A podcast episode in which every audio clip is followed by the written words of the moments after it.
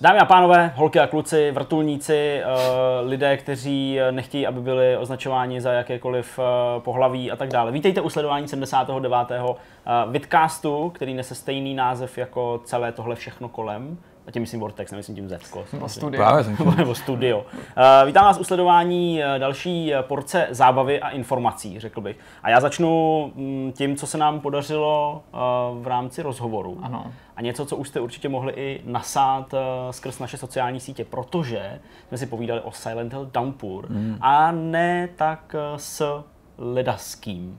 Ano, naším hostem byl hlavní animátor Martin Hebert, který eh, byl se Silent Hillem od začátku až do konce a vlastně byl od začátku až do konce i ve studiu Vatra Games, který za touto hrou stojí. To je brněnský tým, který se odštěpil od Illusion Softworks, dá se říct, a pro Konami vyrobil hned dvě hry, protože hmm. Silent Hill Downpour nebyl jediným počinem Vatry, ale byly to i, byl to i Russian Attack Mm-hmm, přesně tak. No a pokud jste fanoušci uh, téhle hry nebo celé série Silent Hill, tak uh, určitě buďte připraveni, protože v tom rozhovoru si myslím uh, padne i několik odpovědí na poměrně uh, dlouho utajované věci nebo věci, o kterých třeba komunita doteď jenom spekuluje. Mm-hmm. Čili opravdu si myslím, že informačně je to jeden z hodně dobrých Super. rozhovorů, který jsme tady měli. Ale nejenom rozhovorem Žify Vortex Vidcast, tak co máte připraveno na dnešek, pánové? Mám malý téma, eh, který vznikl na základě posledního týdne debat na téma, jestli jsou hry moc těžký, jestli mě by oh, lehčí. A překvapilo mě, kolik lidí o tom mluví tak strašně zapáleně, aniž by jako přinesl vlastně ránou informaci. Tak eh, ale mi připomenutí toho, jaký vlastně modely obtížnosti ve hrách existují, jak se používají, jaký mají nedostatky a jaká je nějaká z těch teorií, která se snaží napravovat, která hmm. vlastně snaží se vyhlazovat určitý nedostatek každý z nich, takže to bude moje část, kterou si projdeme. Téma nejen, nejen kvalitní, ale i aktuální. To je aktuální, to je pravda. To, to se fakt těším, co z toho docela vyleze. Já jsem se podíval na dokument Plain Heart, který je věnovaný hře For Honor, respektive takhle ten dokument bývá popisovaný, že mapuje vývoj a vznik tohoto toho titulu. Já si myslím, že je to spíš příběh tří lidí, kteří pracovali ve studiu, který dělalo hru For Honor a na mhm. ploše toho vývojového cyklu eh, se seznamujeme s těma jejich osudama. První polovina, kdyby byla takový celý ten film, tak by jsem se k tomu projektu možná ani nevracel. A ta druhá mě tak nadchla, že jsem si řekl, že se tady o tom musíme pobavit a že Super. vás i vás musím přesvědčit, abyste se na to podívali. Já se na to těším, až najdu nějakou skulinku, tak eh, se na to moc rád podívám. No a za mě to bude mm, možná takový trošku odlehčenější téma, eh, který se týká čítování ve hrách, teda konkrétně spíš čítování v Apexu. A mm, vlastně týká se toho, že lidi z Respawnu začali cheatery banovat eh, na základě nějakých hardwareových ID mm-hmm. jejich počítače, takže už to není jenom klasický softwarový, ale hardwarový uh, ban a je vlastně docela legrační číst si na těch uh, diskuzních fórech združujících cheatery, uh, jak na to reagují a hmm. jak si myslí, že už jako na to vyzráli a pak zjistí, že úplně na to nevyzráli. Takže je to taková jako Baví. zajímavá situace, tak jenom do toho nakouknem, uh, jednak jak to, jak to funguje a jednak teda co na to ta komunita hráčů říká. Dobrá, tak můžeme. Tak uh, já bych se vydal teda... S panem Jirkou na cestu. Jirko vydat se do osudu hry For On, respektive teda těch lidí, kteří na tom pracovali. Pojďme na to. Minulý týden jsme vás upozorňovali na webu eh, právě na dokument, o kterém tady Jirka už mluvil v úvodu. To znamená dokument, eh, který eh, se týká hry For Honor. A jak i ty si říkal, já jsem doteď měl takový pocit, že to skutečně nějaký making of. Mm-hmm. Věděl jsem, že ten tým filmařů, který teda zvládl tuhle práci a na Netflixu ji zveřejnil, že mohl strávit s tím týmem vývojářů hodně let, takže jsem o to očekával opravdu takový ten velký vhled. Nicméně, ty jsi naznačoval, že to je trošku jinak. Pojď nám říct, jaký to je. Já to vnímám spíš než pří, jako příběh příběh té hry, příběh těch eh, lidí, kteří mm-hmm. na té hře pracují. Tenhle ten dokument vzniknul v roce 2018, měl premiéru teda už loni mm-hmm. a běžel na nejrůznějších festivalech. Bylo už ho doteď možný vidět na jiných službách než je Netflix, kde měl premiéru až teďka. Bylo možný objednat si ho na DVD mm-hmm. nebo na Blu-ray, na něčem takovým. Ale mám pocit, že dosud ten film existoval v podstatě bez povšimnutí Eh, běžných diváků nebo běžných hráčů. Mám pocit, že se o něm mohli dovědět fanoušci For Honor a samozřejmě tu a tam prostřednictvím sociálních sítí ho zapropagovali Jasně. ti lidé, o nichž pojednává, ať už jsou to ty přímo ty osobnosti, ty nejdůležitější eh, ze studia, který stálo za For Honor, anebo některý jednotlivci, kteří prostě na Twitteru, na Facebooku dávali světu vědět tu informaci, že ten dokument vzniknul, případně propagovali nějaký eh, termíny, kdy mm-hmm. se ten film z nějakého důvodu někde promítal. To nový na něm, proč se vlastně o něm teďka my bavíme, ale proč se o něm baví hráči v celém světě mi přijde a rezonuje ta zpráva i na dalších eh, nejen herních magazínech, je teda fakt, že se objevil film na Netflixu, to se stalo z našeho pohledu cca před týdnem a jenom to svědčí o tom, jak eh, Netflix vlastně dneska představuje takovou tu druhou premiéru i pro filmy, které nejsou eh, na objednávku Netflixu nevznikají a nejsou to původní Netflix projekty, tak tenhle ten film, který jako existoval, ale nebyla mu věnovaná větší pozornost, tak teďka jako se mu dostává, konečně mhm. bych já řekl, zasloužený, zasloužený pozornosti. pozornosti. Hmm. No a já jsem samozřejmě zpočátku podle synopse, podle oficiálního webu a popisku, popisku filmařů, který tam jako rozvádí, co, o co, o co Jasně. za film se vlastně jedná, jsem nabil podezření, že budu na těch ploše 90 minut sledovat ten několika letý vývoj. Filmaři se pišní tím, že měli jako první a jako jediný možnost eh, vlastně téměř neomezeného přístupu do toho studia, že nejen Ubisoft, ale žádná velká firma žádný velký vydavatel tohle dřív neumožnil, hmm. i když je tam takový drobný, uh, drobný výkyv v tomhle tom, protože i oni jako přiznávají, že v průběhu toho natáčení se objevila situace, kdy jim tohleto právo bylo jako odebrané a oni museli několik měsíců přesvědčovat Ubisoft, aby se mohli k tomu natáčení zase vrátit no. a aby mohli ty kanceláře volně navštěvovat, což zřejmě souviselo i s nějakýma těm jako konfliktama tam, možná jako problémama toho vývoje. Aha, no to je právě to, co jsem chtěl zeptat, jestli jako aniž bys třeba vyzradil něco zásadního. Teď tam mi právě jako zmínilo to, proč tam nemohli být. Když to sleduješ a nečet by si tohleto, já jsem tohleto vyčet na oficiální stránce hmm. právě making of, making of, tak uh, si myslím, že by si to ani neuvědomil, že tam k nějakému konfliktu mělo dojít, Aha. protože mi se na tom filmu líbí, že vlastně ty filmaři tam jako nikterak do toho dění nevstupují. Nevidíš jako režiséra, nevidíš prostě někoho z té produkce toho filmu, jo? Ty, hmm. ty, ty osoby někdo spovídá, mm-hmm. ale ty nevíš kdo a nedojde tam k takovým těm situacím, ale třeba ve filmech eh, od Heleny Třeštíkový, protože tohle je ve své podstatě taky časozběr, že by někdo z pozatý kamery vystoupil, nebo jako to dělá Klusák a konfrontoval ty lidi s něčím jako veřejně a byla tam mm-hmm. nějaká mm-hmm. hádka, jestli tam můžou natáčet nebo ne. Každopádně teda eh, byli s těma vývářema několik let a byli s nima od samého začátku, v podstatě od momentu, kdy ten tým tvořilo několik málo desítek, přibližně 50 lidí a ještě ani nevěděli, co budou dělat, protože to byl tým, který jako existoval v rámci Ubisoftu hmm. a hledal látku, kterou budou zpracovat. Ten tým měl vedení, měl nějaký ty základní dělníky, který tu hru hmm. musí vytvořit, ale chyběl jim vlastně jakoby designer a ten kreativní šéf, kterým se stal ten Jason Vandenberg, který ho našli, který přišel s tou vizí For Honor.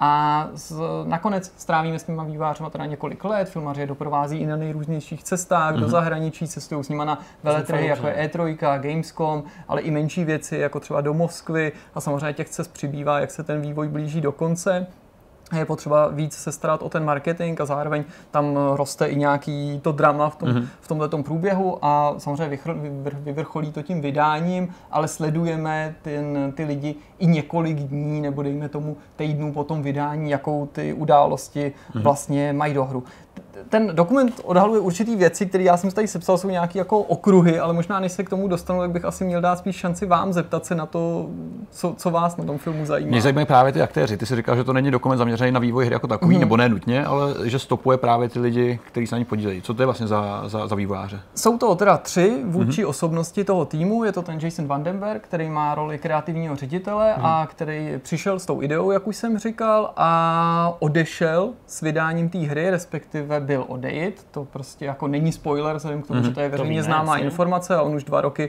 v Ubisoftu nepracuje a teďka dělá ve společnosti ArenaNet, která má na kontě sérii Guild Wars. Guild Wars a přičemž No, k tomu jako se třeba se ještě dostaneme. Hmm. A pak je to člověk, který se stará o marketing uh-huh. a pak je to člověk, který je, dejme tomu, jako takovým tím ciferšpionem, šéfem z to, toho studia, tím manažerem, který uh-huh. to, to řídí.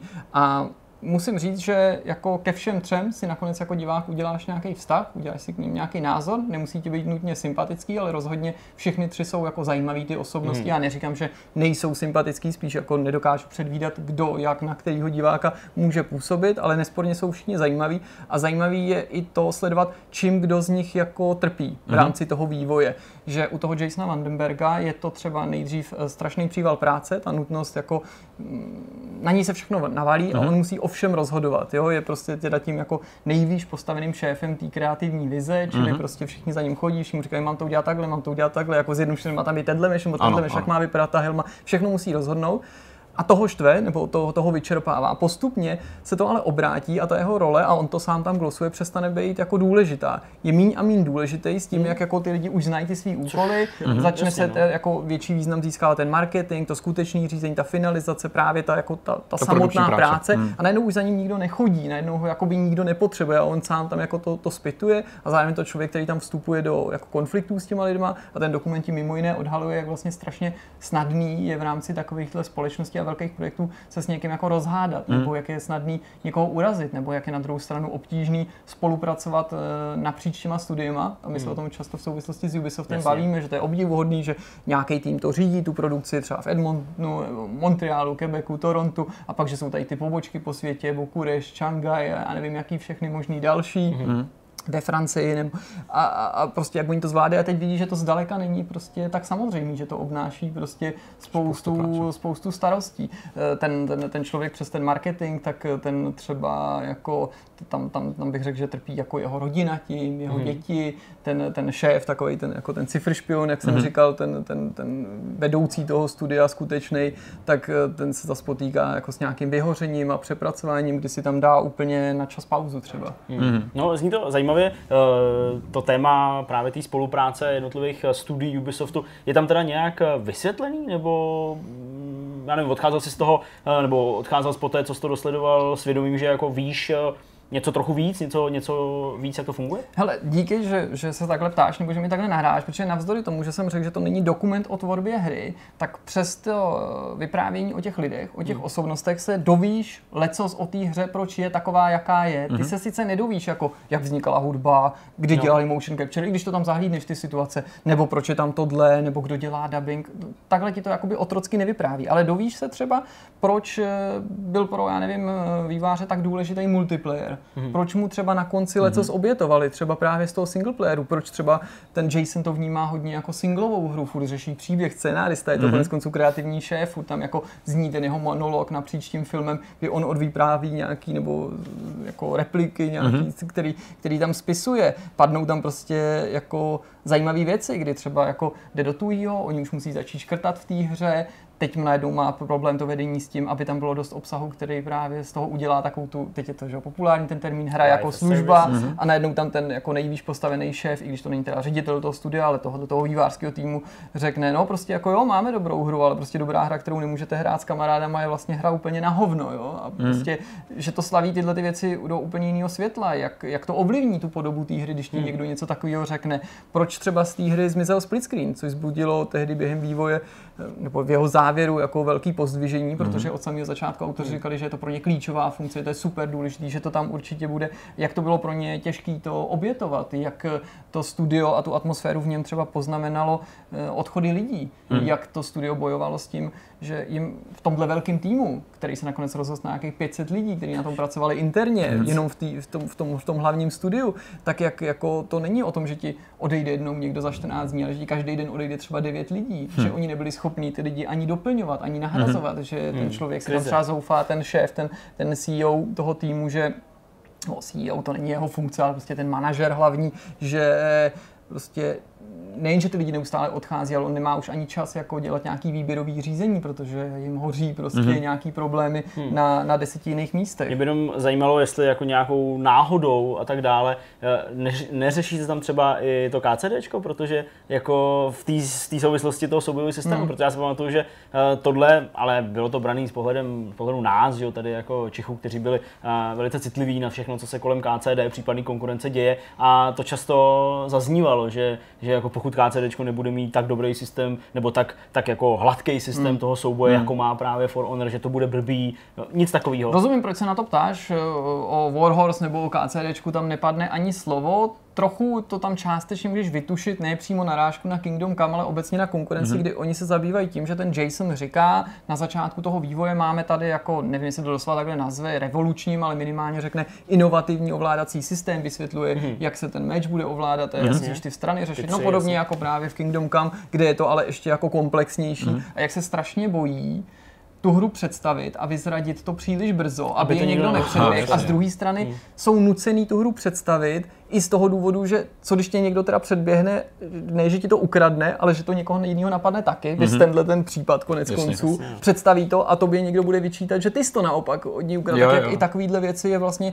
náročný určit. On sám se pak extrémně potýká i s tím, že jak přichází vlastně o ten vliv na ten tým, Hmm. tak říká jako já chci mít nad vším kontrolu, ale v tuhle chvíli, nějaký ten moment, a to přitom ještě nejsou v úplném finále, jsem už 90% veškerý práce a veškerého rozhodování musel nechat jako na ostatní. Mhm. Mm-hmm. Ale není to o tom, že on si stěžuje na to, že nemůže vy- vymodelovat každou postavičku, rozhodnout každou písničku, ale on už jako nerozhoduje ani třeba jako o celém multiplayeru. Jo, Jo, jo, že třeba už celý multiplayer prostě svěří někomu jinému od A do Z, což je pro něj jakoby těžký a já si dokážu představit, Hustý. nebo jsem si vždycky říkal, že něco takového uh, musí být těžký. Když uh, vidíš, co oni ti říkají a jako té hře přemýšlí, tak musím taky říct, že třeba paradoxně jsem měl mnohem větší chuť teďka si tu hru zahrát, protože mi dokázali No, těma svýma lidskýma příběhama ten, Hmm. ten tit- titul fakt, eh, fakt prodat. No.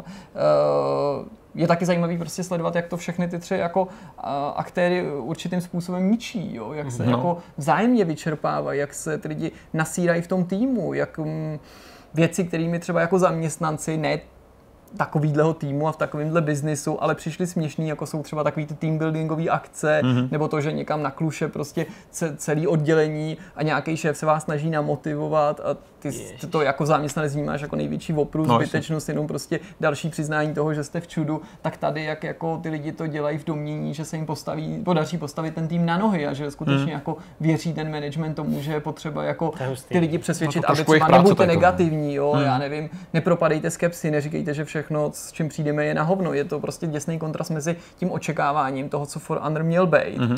Eh, tím, jako, že se nakonec vlastně těšil dobrýmu přijetí, nejen bezprostřednímu, ale i s odstupem času se dá říct, že je ta hra pořád aktivní, živá, takže se tenhle ten projekt vlastně poved. A tomu, jak jako málo tomu ty řadoví lidi v tom týmu zjevně v nějaký No, jako moment jako věřili, jak tomu vydání asi ne vždycky, ne nevyhnutelně, ale očividně v tomhle případě minimálně předcházela jako docela tvrdá, jako tvůrčí, ale i pracovní krize, jo? Mm, že prostě ty lidi už jako neměli vůli, neměli chuť, neměli jako Ale- sílu na tom pokračovat. O to, o to jako těžší je tohle to podle mě vnímat, protože jasně, je to tady podaný jako příběh, který uh, i funguje na ploše toho filmu, to znamená, uh, je tam nějaký úvod, je tam pak nějaký drama, který pak uh, dojde nějakému vyústění a konci. Ale o to složitější je tu situaci sledovat s vědomím třeba toho, co teďka píše uh, ten, ten Schreier na, na konto BioWare, ať už Anthemu nebo, nebo Dragon Age, a co vlastně říká na tom Twitteru, že jemu se ozývají jako lidi z různých studií, a říkají mu v podstatě jenom změň název mýho studia za BioWare, nebo za Ubisoft, nebo za něco jiného.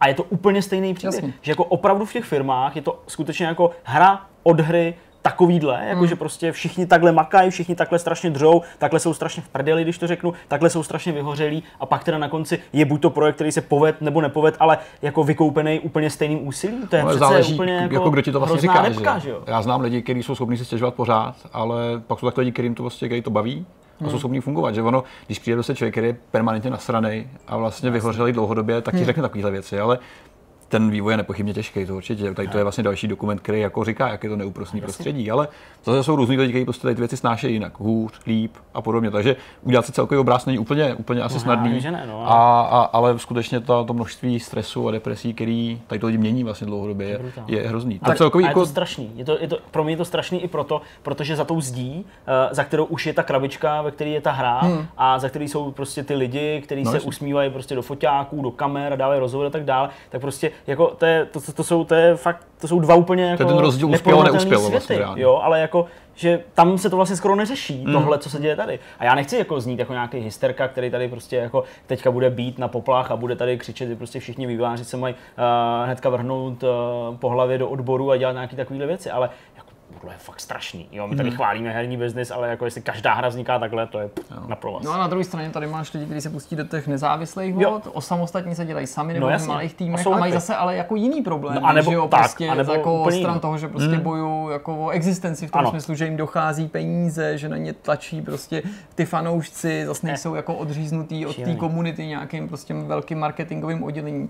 Pár tipů na závěr, co se při tom jako sledování toho dokumentu je podle mě jako dobrý udělat, nebo čeho je dobrý si povšimnout. Třeba kdo má na konci proslov k lidem, ať už jako k veřejnosti, mm. anebo k lidem v tom týmu, mm. jak relativizují se v průběhu takového projektu role těch jednotlivých lidí a ten, kdo na začátku může působit jako pátý kolo úvozu, tak eh, nakonec je třeba tím nejdůležitějším mm. a, a naopak. Ten dokument perfektně ukazuje, jak naše nejsilnější stránky nás jednotlivců, každý, my nemusíme být herní vývojáři, Petr teda jo, ale to platí jako podle mě ve všech oborech lidské činnosti, že ty naše nejsilnější stránky zároveň můžou být i našimi jako největšíma slabinama. Hmm. To je podle mě jako jedno z poselství toho dokumentu, divím se, že to jako někde není eh, víc akcentovaný. Moc hezky tomu dokumentu pomáhá ta skutečnost, že ho sledujeme v roce 2019.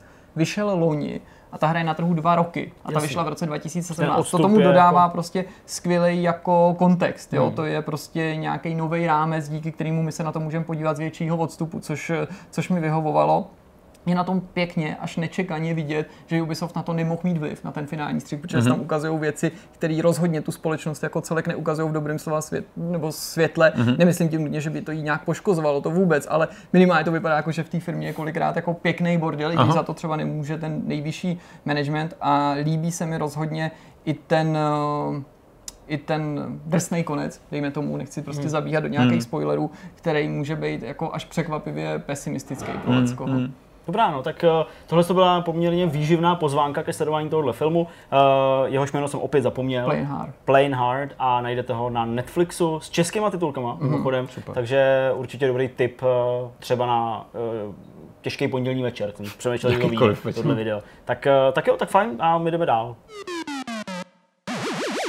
Za sebou máme povídání o dokumentu, teďka přejdeme k další vážné debatě a aktuálnímu tématu, který si připravil Petr, protože ty nás seznámí s tím, jak se to vlastně má s tou obtížností ve hrách, která se teďka hodně rozebírá hmm. na konto Sekira, ale v nedávné době třeba taky na konto Yoshiho, který je vlastně pravým opakem ano. Sekira v tom, že je to hra, která velmi odpouští a všichni se snaží hráči i vývojáři kolikrát rozlousknout tu otázku, co je vlastně jako lepší, co je přípustný, jestli hmm. míra obtížnosti nebo obtížnost sama o sobě Eh, je jí nutný jako podřizovat nějakou kreativní vizi a jestli ta obtížnost vlastně ovlivňuje ten zážitek z té hry i do té míry, že z dobré hry by udělala špatnou. Jo, hele, vlastně ano, odpověď ano.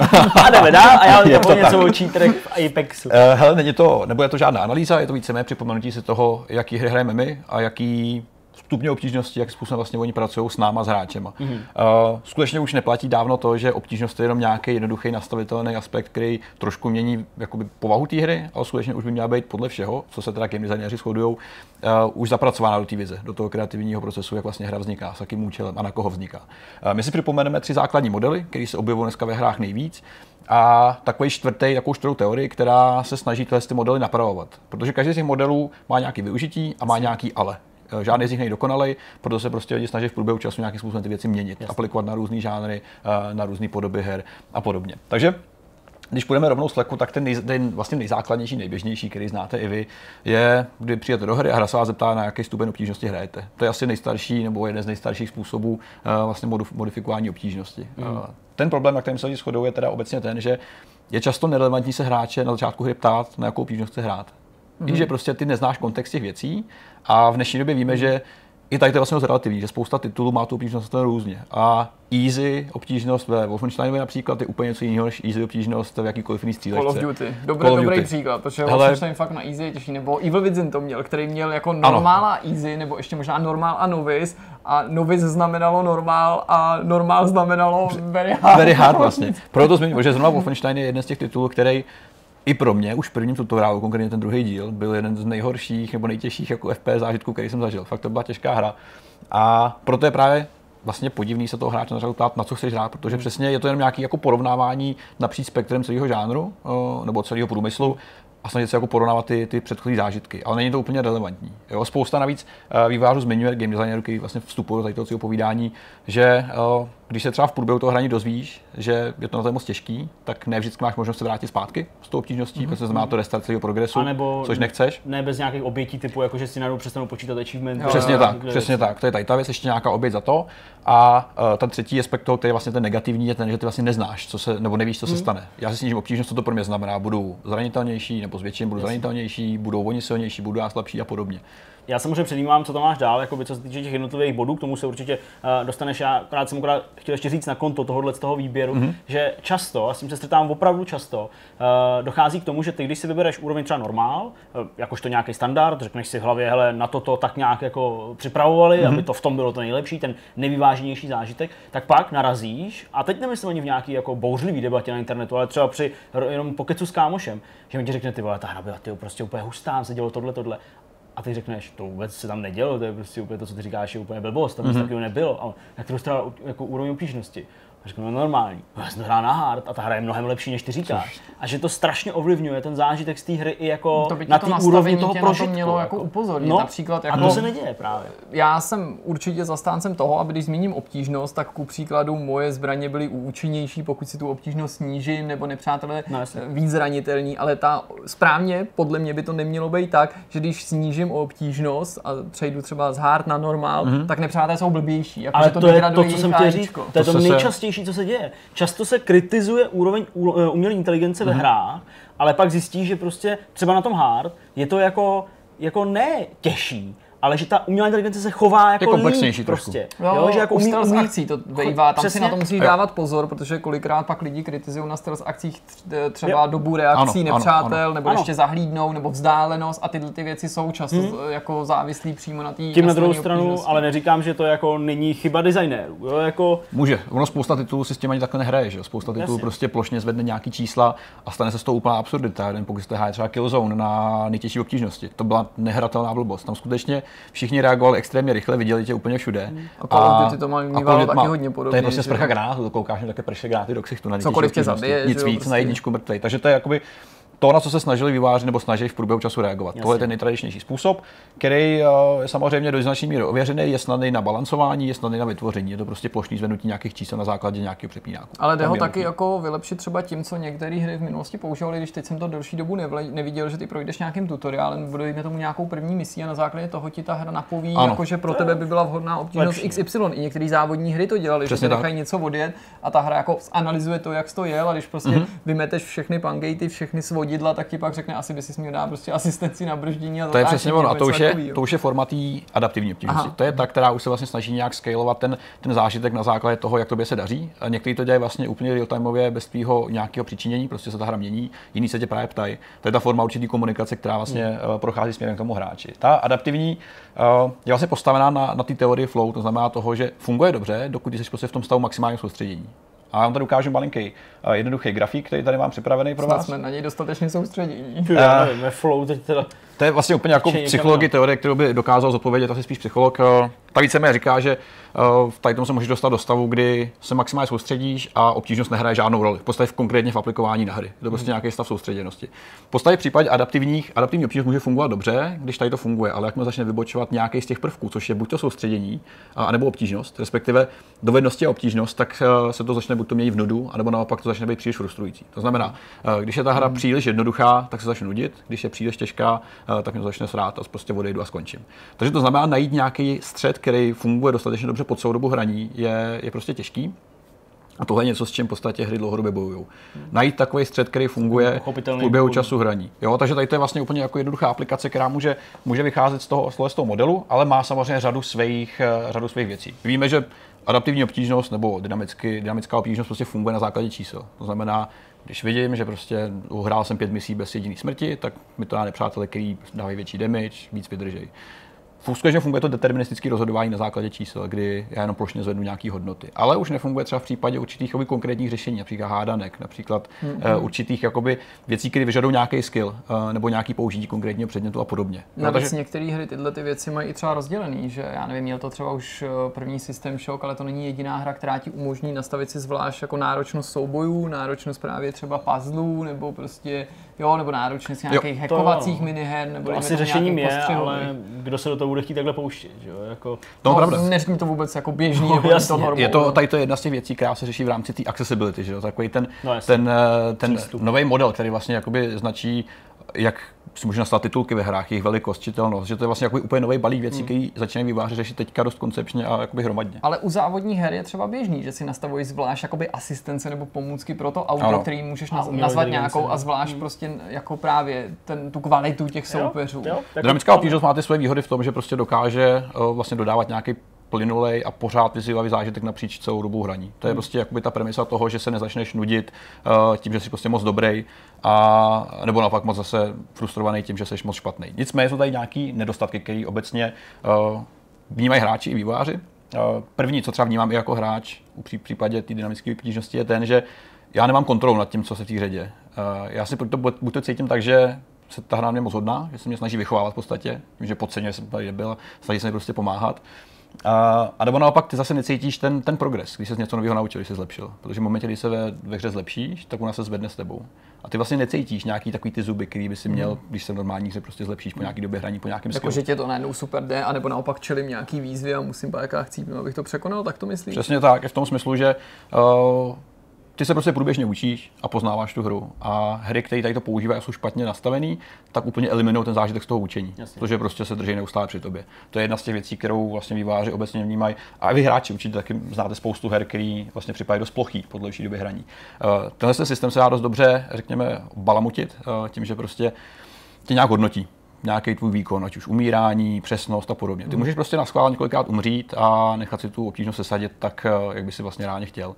Hodně se to používá v mobilních hrách, kdy třeba máma mi říká, že hraje, já nevím, Candy Crush Sagu a pět dní se snaží udělat nějaký level a nejde jí to. A po pátém dní prostě ho najednou udělá na první dobrou, protože prostě přichází lepší bombonky a podobně. To je přesně systém adaptivních obtížností, který funguje a který se dá používat takhle na schvál, tím, že ho prostě ovlivníš na tvrdo nějakým, nějakým chováním. Já mám pocit taky, že to využívají, ale nemám to nějak ověřený některé bojovky, kdy ty třeba jako 6x, 7x filneš v tom stejném souboji, nemůžeš se dostat pro toho daného hmm. protivníka mm-hmm. v tom mhm. arcade režimu a najednou v dalším kole, i když to může být taky věc náhody, ale nevěřím tomu, mm-hmm. ti ten soupeř jako zázračně podlehne, takže ho prostě ve dvou kolech po sobě prostě deklasuješ a dostaneš se do další. Často ta hra na to upozorní jakoby sama, že jo? Řekne, ano.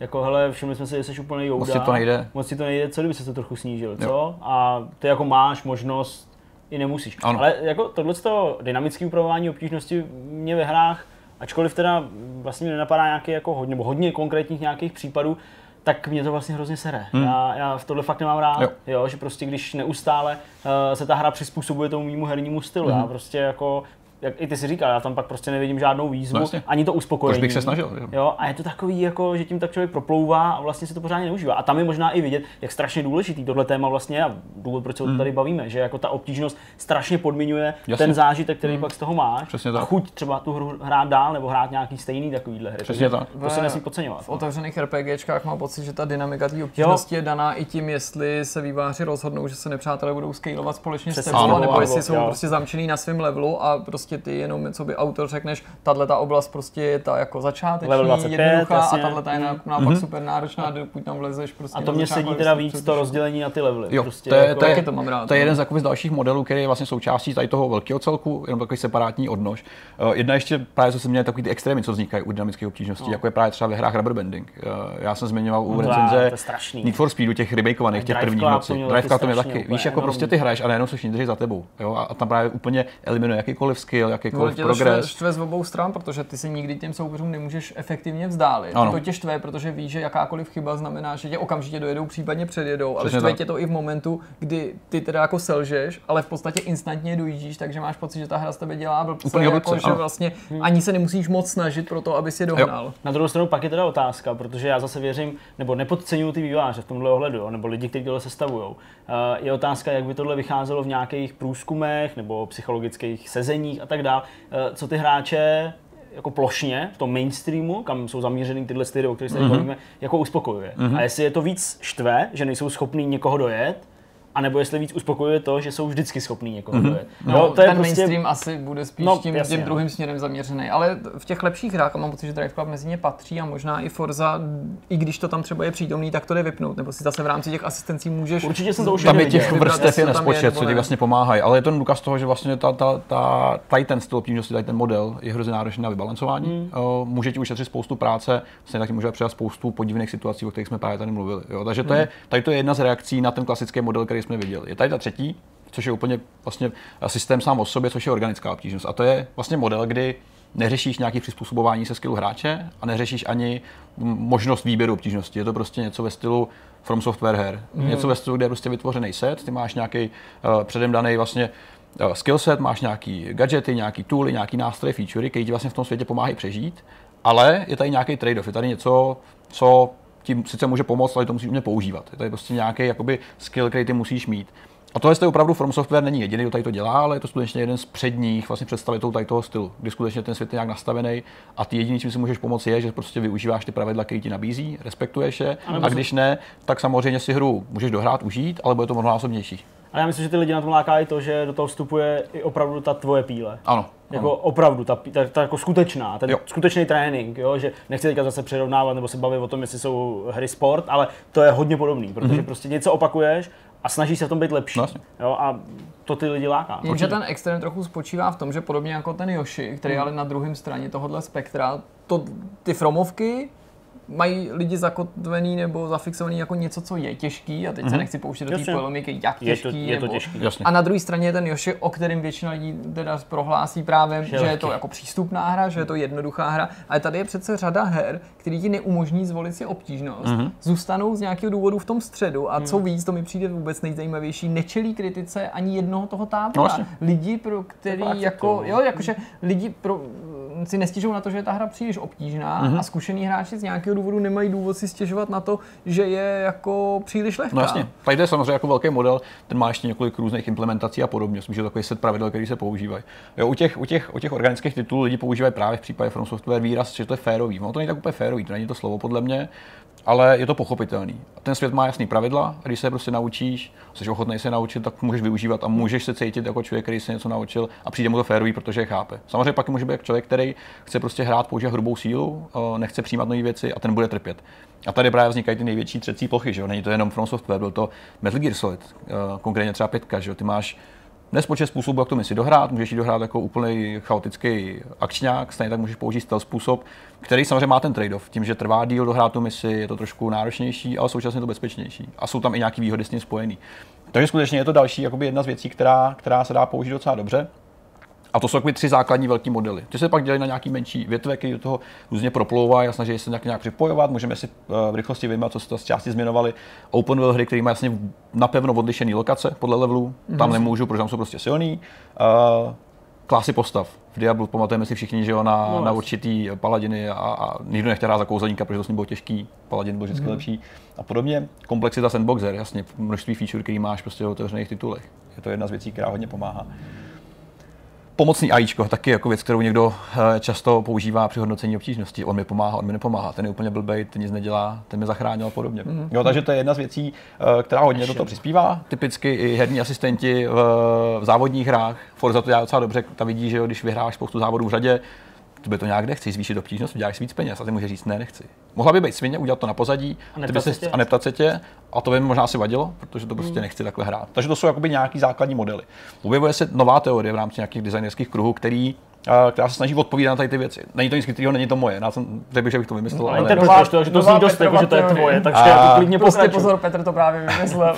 Plus je to jenom teorie, není to nic, co by se ještě aplikovalo v praxi. A ta, a, ta teorie má zkrátku ELS v angličtině. A ELS? ELS. To mám v autě normálně, to mi pomáhá vybrat To je nějaká ta liga e-sportu. Ono spousta, spousta věcí má zkrátku ELS, není to úplně všechno.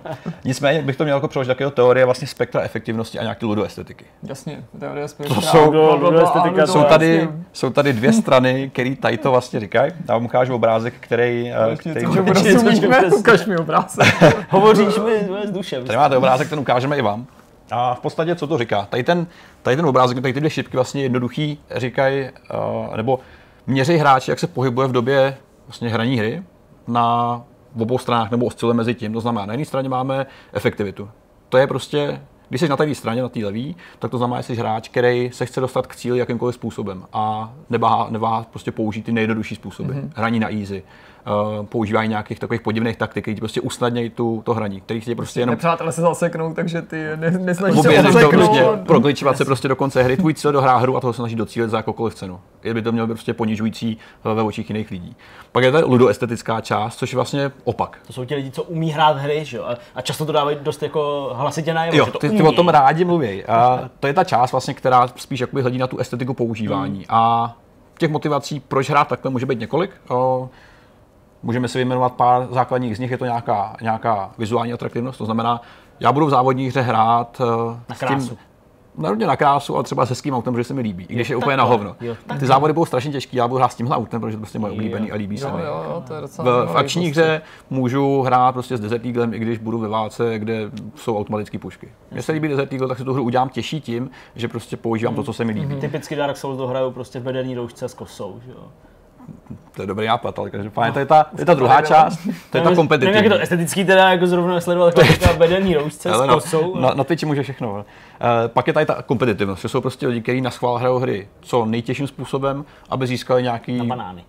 To jsem přesně Banány a Dark Souls, uh, hraní Guitar Hero v zrcadle, uh, hraní Ježiš, Guitar Hero za prostě krkem. za krkem a podobně. To jsou lidi, kteří chtějí prostě se chlubit a chtějí být uznávaní tou komunitou.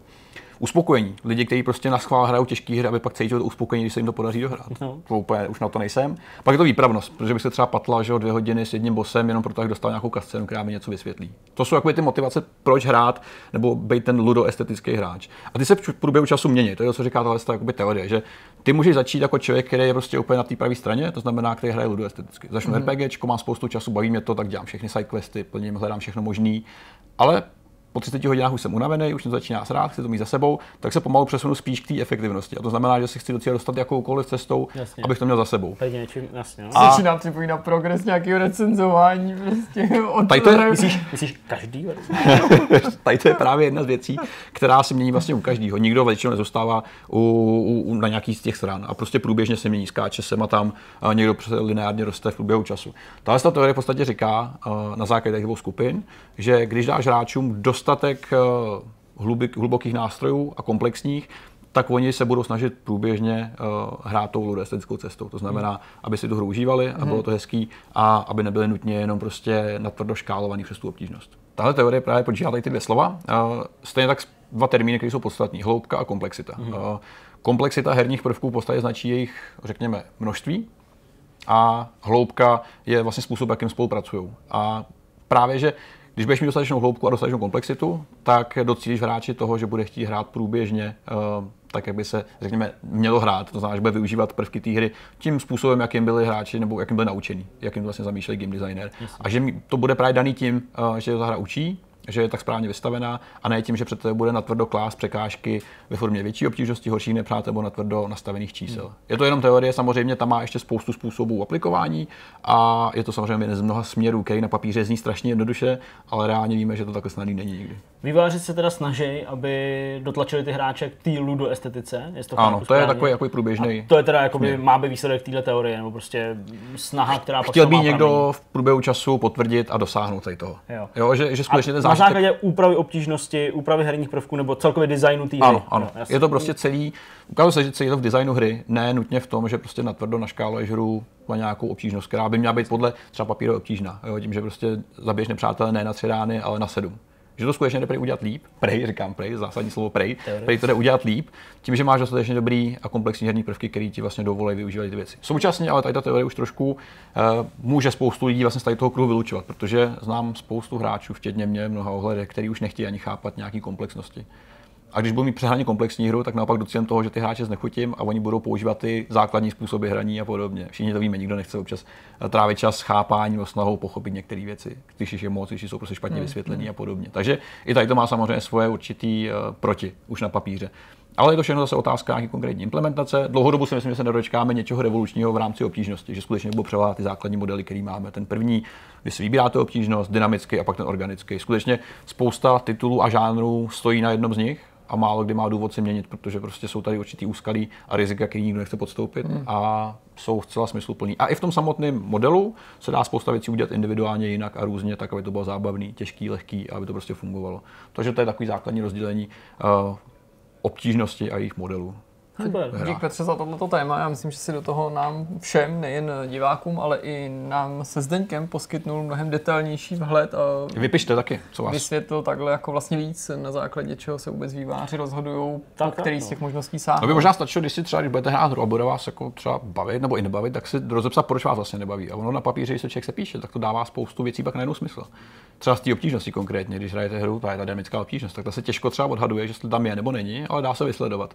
Stejně jako prostě eh, různý tvrdý škálování právě ve střílečkách a hmm. rubber banding a podobně. To všechno se dá vysledovat, aniž byste hmm. viděli, že to vůbec tak někdo používá. byly tady série, které na to třeba dlouhodobě trpěly a přitom se o nich neříkalo nutně, že jsou jednoduchý nebo těžký. Hmm. Mě namátku, když se bavíme o těch závodních hrách na paty F1, protože Koudí celý léta bojovali s tím, že mi přišlo, že bez ohledu na možnost tu obtížnost relativně jako volně upravovat, hmm. ta hra byla buď jako příliš jednoduchá, nebo pořád příliš jednoduchá. Měl si pocit, že jako téměř bez jako výzvy mm, jako porážíš ty, mhm. ty, ty, protivníky a jen co si přeskočil o stupínek, no. víš, tak ti zase dávali tak na prdel, hmm. že si neměl pocit, To jsme vlastně řešili jako... v rámci jako recenzí tady to, no, že, že vlastně ten slider, hecuješ, ten slider, který ti dovolil to měnit na základě procent a ne jako skokový, že jo, změn, což byl lepší, no. taky vlastně mnohem lepší Přesně a mnohem, mnohem detailnější. Ale mně se tohle líbí, uh, tahle teorie teda, protože uh, jako tohle je pro mě pokrok nebo mm-hmm. nějaký vývoj her. Bavíme se, o, bavíme se o tom v souvislosti třeba s tou umělou inteligencí v tom MotoGP.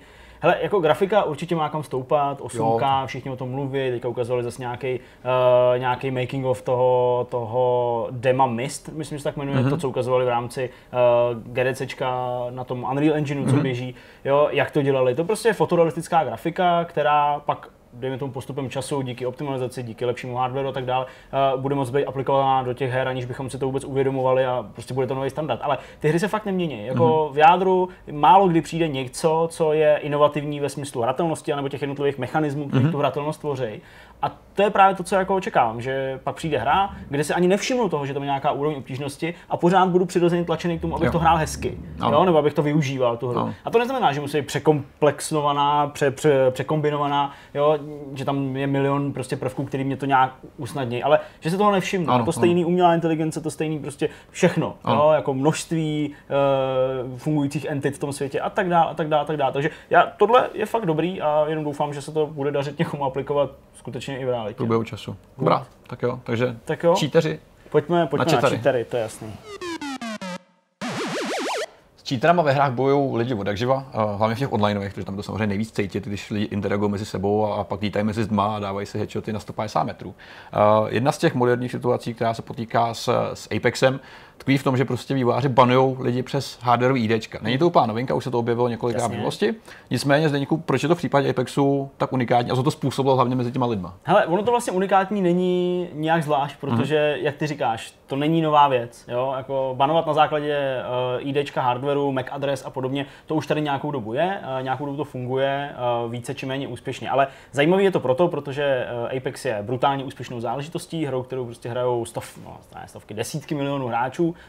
ale asi to leze přes ty stovky. Uh, hra, která opravdu všechny zajímá a hlavně hra, která je zdarma, je free to mhm. play. Mm-hmm. A to je prostě semeniště cheaterů, kteří uh, si z nějakého důvodu chtějí něco dokázat a chtějí být lepší než ostatní jenom díky tomu, že používají uh, nějaký tyhle cheaty. Takže uh, zajímavé je to zejména kvůli tomu rozsahu. Mm-hmm. A teď vlastně v tuhle chvíli se po sérii nějakých uh, softwarových banů, klasických banů, přes uh, ten easy anti-cheat, který v Apexu je, tak uh, se výváři ze spolu rozhodli, že už jako dost, že už toho fakt mají, fakt mají jako pokrk, protože uh, ty cheateři jim skutečně jako kazej ten biznis, jo? Je to něco, co uh, přinutí spoustu lidí odejít. No, protože no, prostě... jsme se o tom v souvislosti s těmi antičítovacími nástroji od Denuva, který taky jako podle no, těch svých průzkumů hmm. zjistilo, že lidi jsou tím pak tak znechucený, že prostě teda ty hráči odchází a to ti poškozuje prostě Stopro. ten tvůj hmm. biznis. Stopro.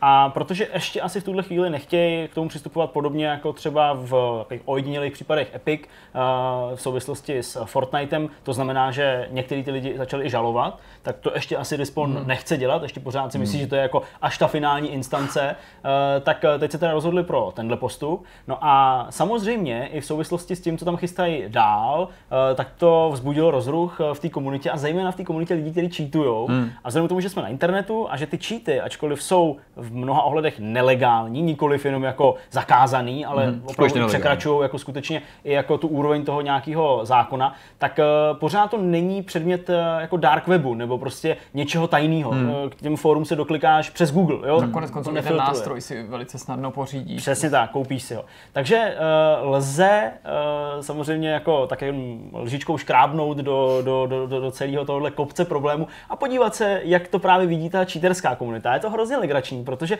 implementace těch hardwareových banů přišla samozřejmě bez jakéhokoliv oznámení. Mm. To jako Respawn neřekne, že jo, a od teď má Vypněte cheaty, je, to, je to jako efektivní?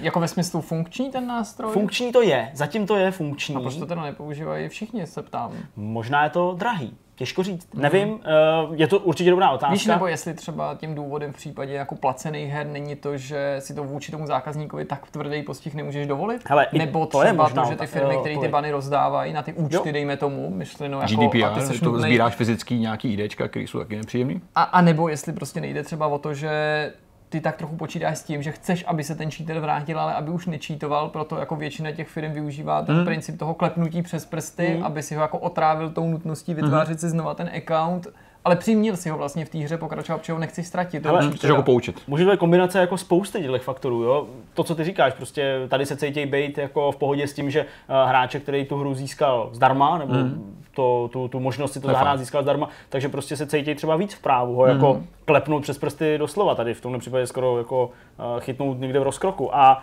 uh, může v tom hrát uh, roli i to množství, mm. o kterém logicky se občas mluví, že jo, mluví se o takovým tom, jako že Blizzard zabanoval 100 000 lidí hmm. v Overwatchi a tady 16 000 v Apexu a tak dále, ale třeba to množství je mnohem větší a oni to nechtějí i kvůli PR třeba zmiňovat. No, a proto se prostě rozhodli přistoupit tomu kroku, ale každopádně dobrá otázka, eh, na kterou jsem teda jako odpověď nenašel nebo ani vlastně v zásadě nehledal, hmm. ale určitě taky jako rozměr, proč to nedělají jako jiní lidi.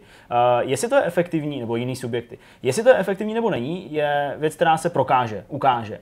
A je to právě i, ten, i ta věc, která se rozebírá na těch, na těch cheaterských diskuzních fórech.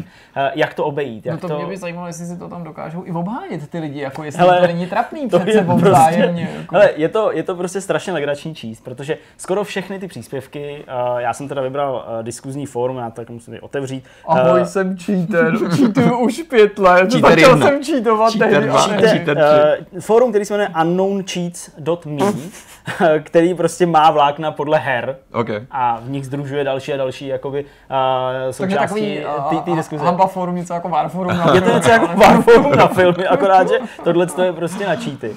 Tak uh, skoro každý tenhle příspěvek, který teďka jakoby se týká toho hardwareového banování, začíná, hele, jako já vůbec nevím proč, já jsem dostal ban, ale fakt, jsem nepoužíval žádný cheat. Jo, jo. To je ten nejlegračnější. Já prostě hraju kompetitivní hry, prostě já nevím kolik, prostě přes 10 let já jsem nikdy nedostal žádný bán. No jasně. Nikdy prostě. V životě ani, nikdy. ani omylem, že jo? Takový ani jako, omylem, nešťastnou prostě. náhodou. Tím neříkám, že se to nemůže stát, jo. Občas to třeba děje, já nevím, kvůli nějakým driverům, jo. Občas to prostě, že, že to ten anti Jo, to se stát samotný, může. To se stát samozřejmě může, hmm. ale tohle je prostě každý příspěvek, jako hmm. fakt vůbec nevím. Pak tam jsou perfektní, já nebudu říkat ty jména těch lidí, protože nevím, jestli to je jako OK, ale uh, perfektní je, že tam prostě třeba někdo začne, jakože, no dostal jsem ten ban, no to je hrozný, řeším, jak to odbanovat, já jsem vlastně ani čítovat nechtěl, já jsem to chtěl jen vyzkoušet. Jo, jo, jo, to, to je zkoušet. A pak zkoušel jsem to druhý měsíc.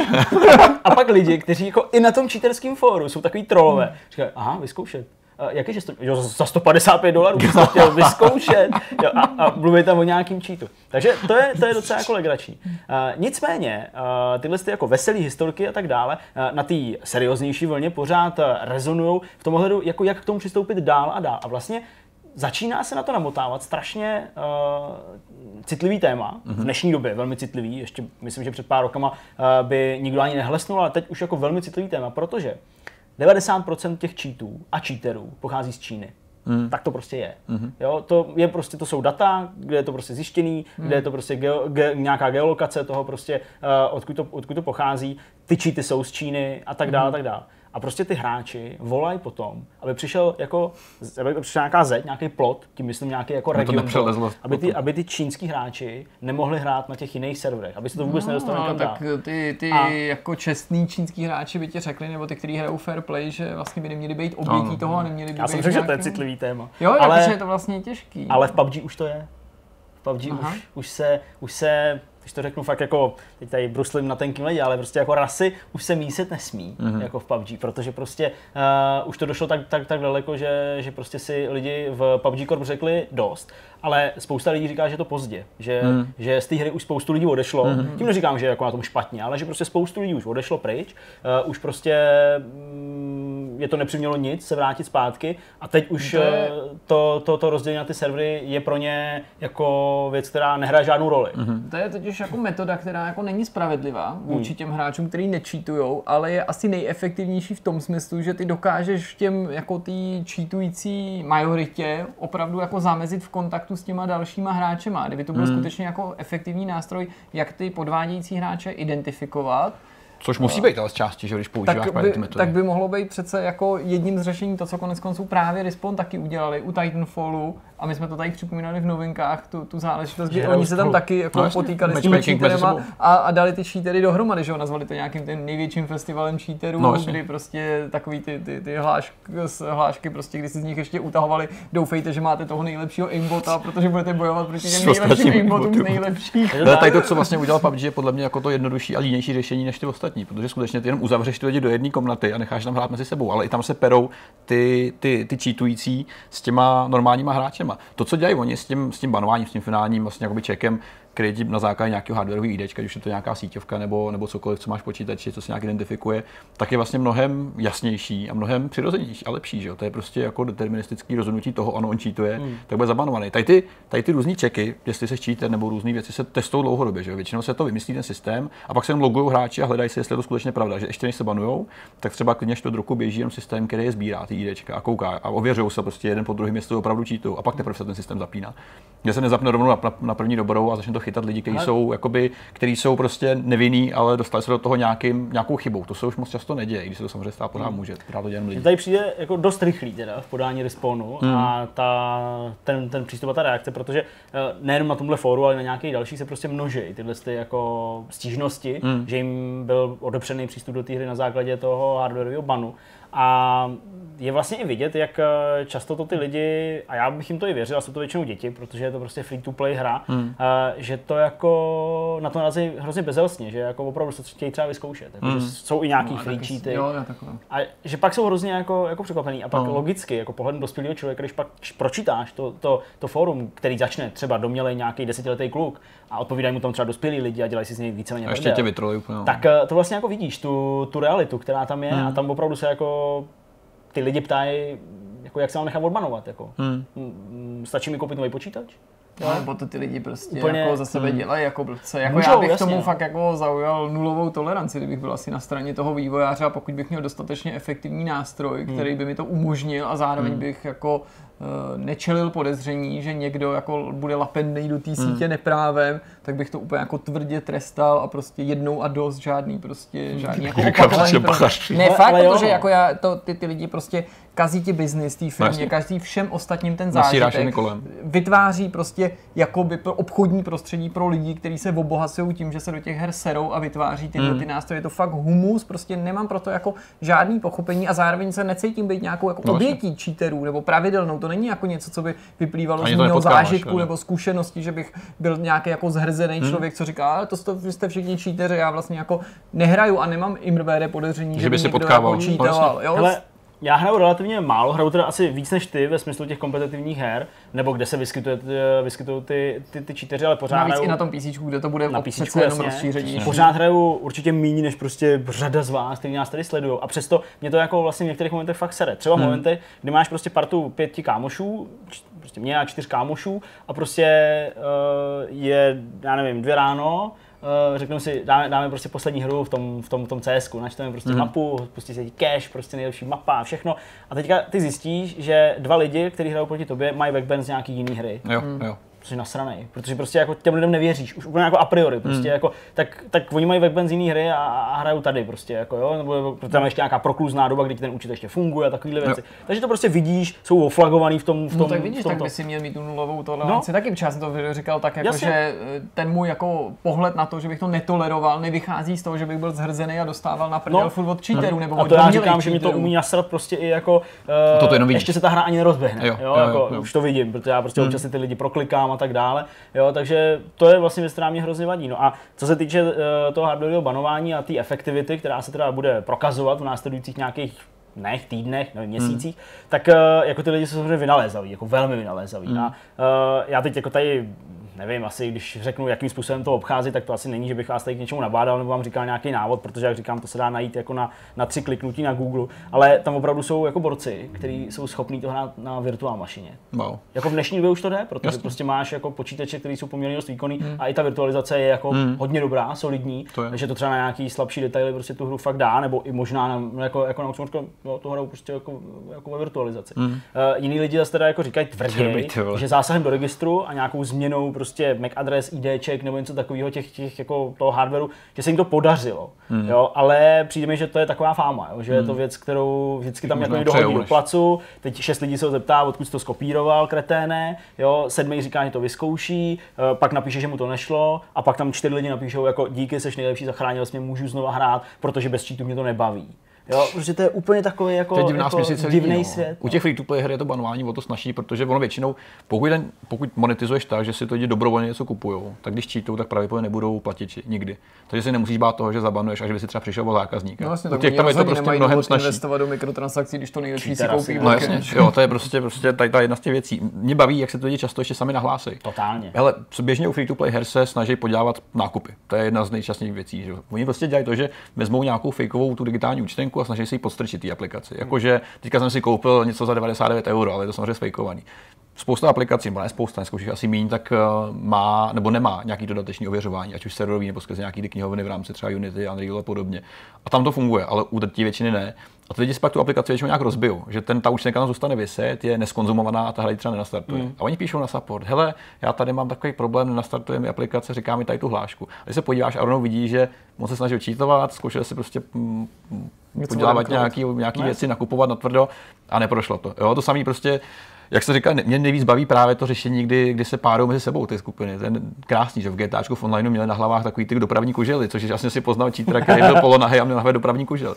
A to je fakt jako vynalezavý řešení. Ty od toho zákazníka nepřijdeš fakticky, on už nikomu neublíží, protože si čítou opravdu mezi sebou a, a vlastně na pořád může zůstat a nějakým způsobem sloužit té komunitě, až už jako dost podivným způsobem. No, nebo mu schodit třeba statistiky ve hrách, které to má smysl to, a naopak ho prostě jako vlastně vystavit eh, většímu riziku v rámci mm. toho virtuálního světa, prostě něco, čemu jako oplatíš to, že on jako to osoloval no, před tím, tím jako svým spolu a proti hráčům. Určitě tam, jako jak jsi říkal, tam já jsem souhlasím s tím, že, že jako nulová tolerance, ale spíš jenom v rámci jako vlastní opatrnosti bych to dělal třeba ve fázích zpočátku.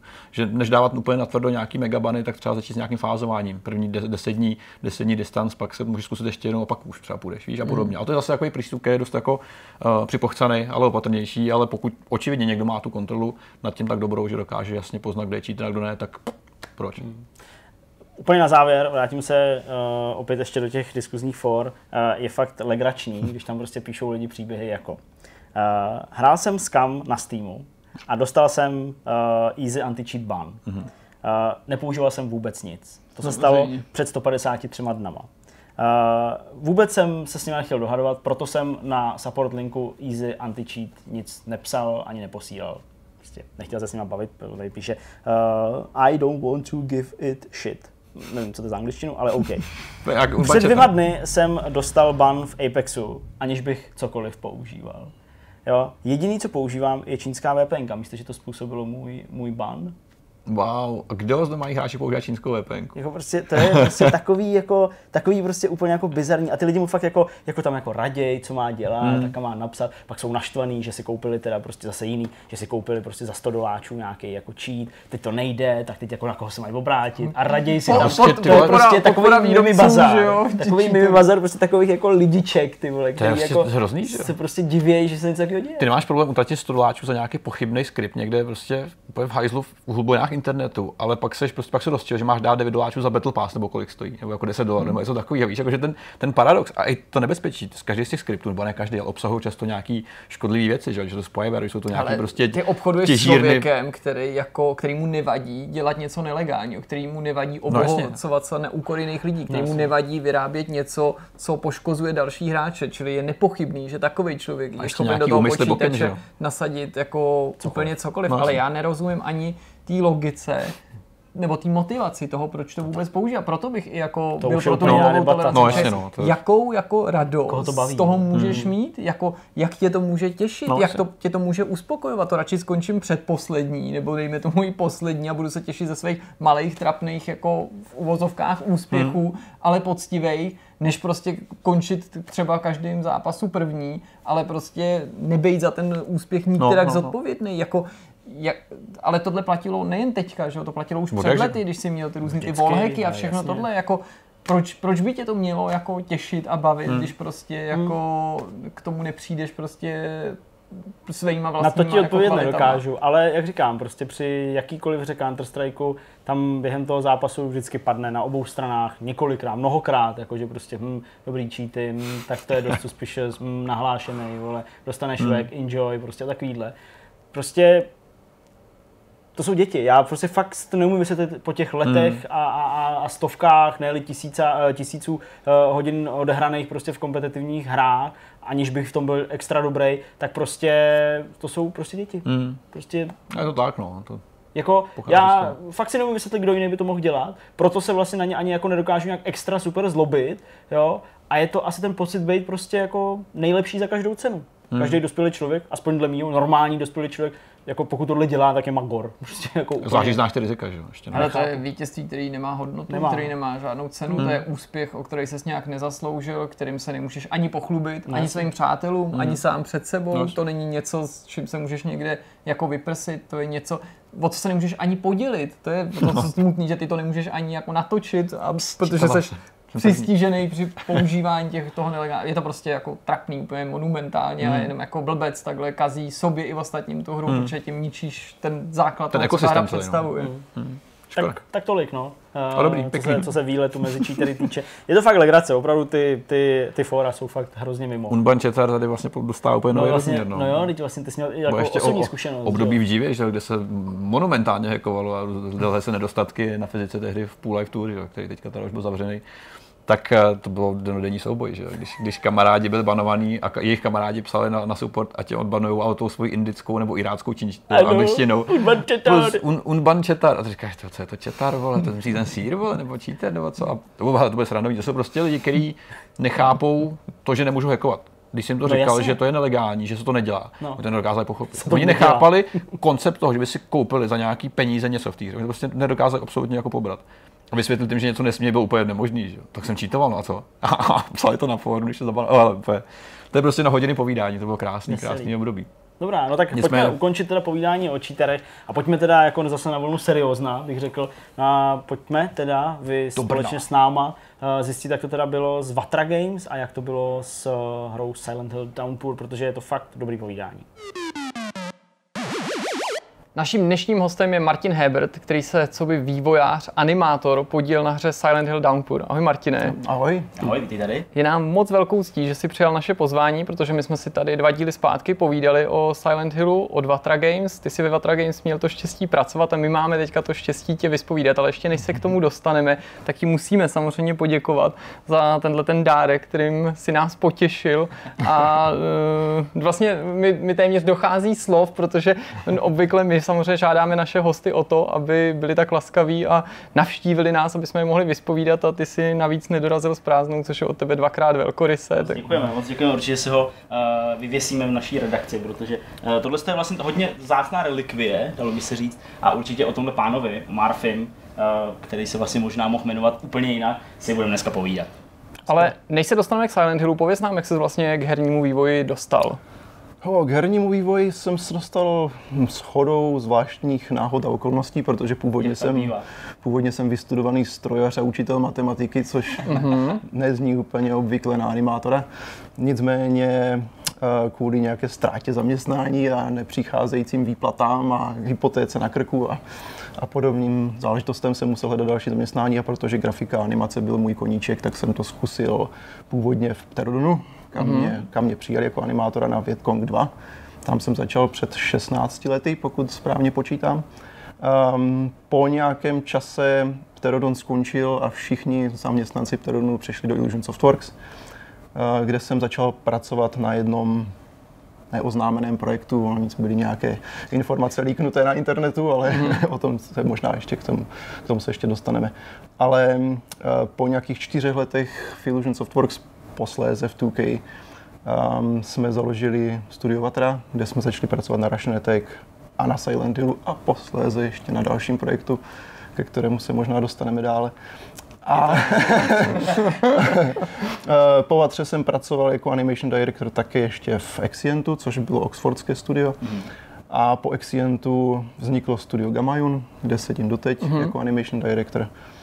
A tím- bych asi pro začátek skončil. Uh, mě samozřejmě, aniž bych uh, jako nechtěl vyslovit to, že bych jako nebyl uh, ohromený nebo že mě neočekával uh, nějaký skvělý odpovědi na to, co se děje právě teď v tuhle chvíli, tak samozřejmě uh, to, proč tady sedíš, je uh, Vatra Games spojení s Konami a samozřejmě vývoj téhle hry. A ještě než úplně kopneme tady do Marfyho a do toho, jak se mohl původně jmenovat, tak jak vlastně probíhala ta spolupráce s Konami, nebo jakým způsobem oni vlastně dohlíželi tedy na chod v tom studiu, jak k tomu případně došlo? Um, ta spolupráce určitě měla nějaká pozitiva a spoustu negativ a podobně, protože přece jenom ten titul je velice slavná značka. Hmm. Konami určitě mělo zájem nad, nad tím projektem mít obrovskou porci kontroly zejména ze strany producentů, kteří občas byli neslavně známí svým Jasně. přístupem k té značce, protože se snažili mít obrovský, obrovskou porci kontroly. Od té chvíle, kdy Silent Hill skončil v Japonsku a přešel pod Konami US, mm-hmm. uh, což, bylo, uh, což byl Origin, potom Homecoming, potom Shattered Memories a, a Downpour, uh, tak uh, tomu projektu šéfoval od začátku Tommy Hewlett, o něm se napsalo spoustu článků. a došli, došlo dost, na dost negativní reakce ze strany skalních fanoušků. Nicméně myslím si, že on měl veliký pocit, že té značce rozumí, že přesně ví, jak ta značka má vypadat a od začátku jsme dostali jasné instrukce, co ten projekt má obsahovat a co nemá obsahovat. A na základě toho my jsme se potom odpíchli a snažili jsme se něco prosadit. Mm-hmm. Něco se povedlo, něco se nepovedlo. A co se týče toho, jak se k nám ten projekt dostal, mm, jasně.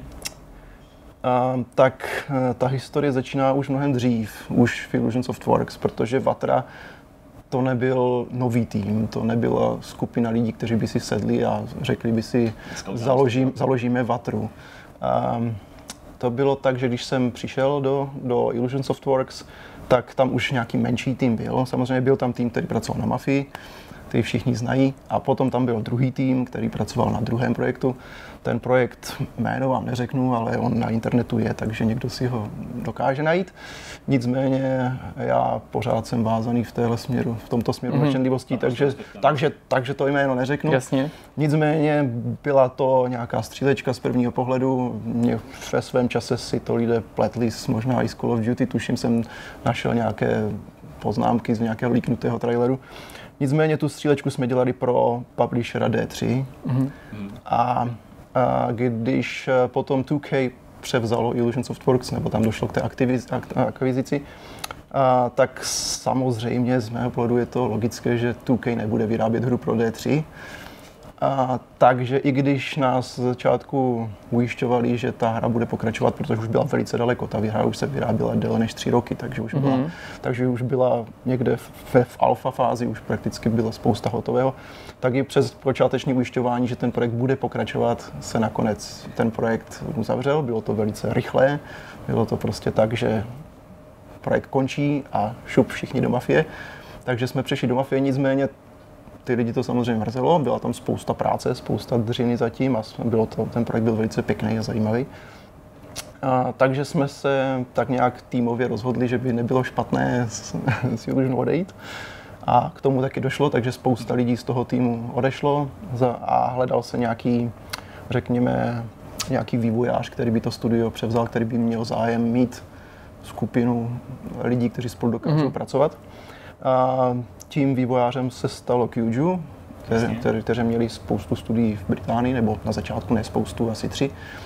A na začátku jsme teda přešli, přešli do Kyuju, chvilku jsme pracovali pro ně a oni mezi tím oslovovali různé publishery, jestli by nechtěli nějakou hru od kvalitních vývojářů. Mm-hmm. Takže to byli oni, kdo nakonec ulovili Konami co by partnera, protože pro Konami jste dělali i ten Russian Attack, že jo? Přesně tak, přesně tak. Russian Attack přišel první, ale v zápětí se ukázalo, že že eh, někteří manažeři z D3, kteří, se kterými jsme pracovali na tom projektu, odešli do Konami. Jo, takhle.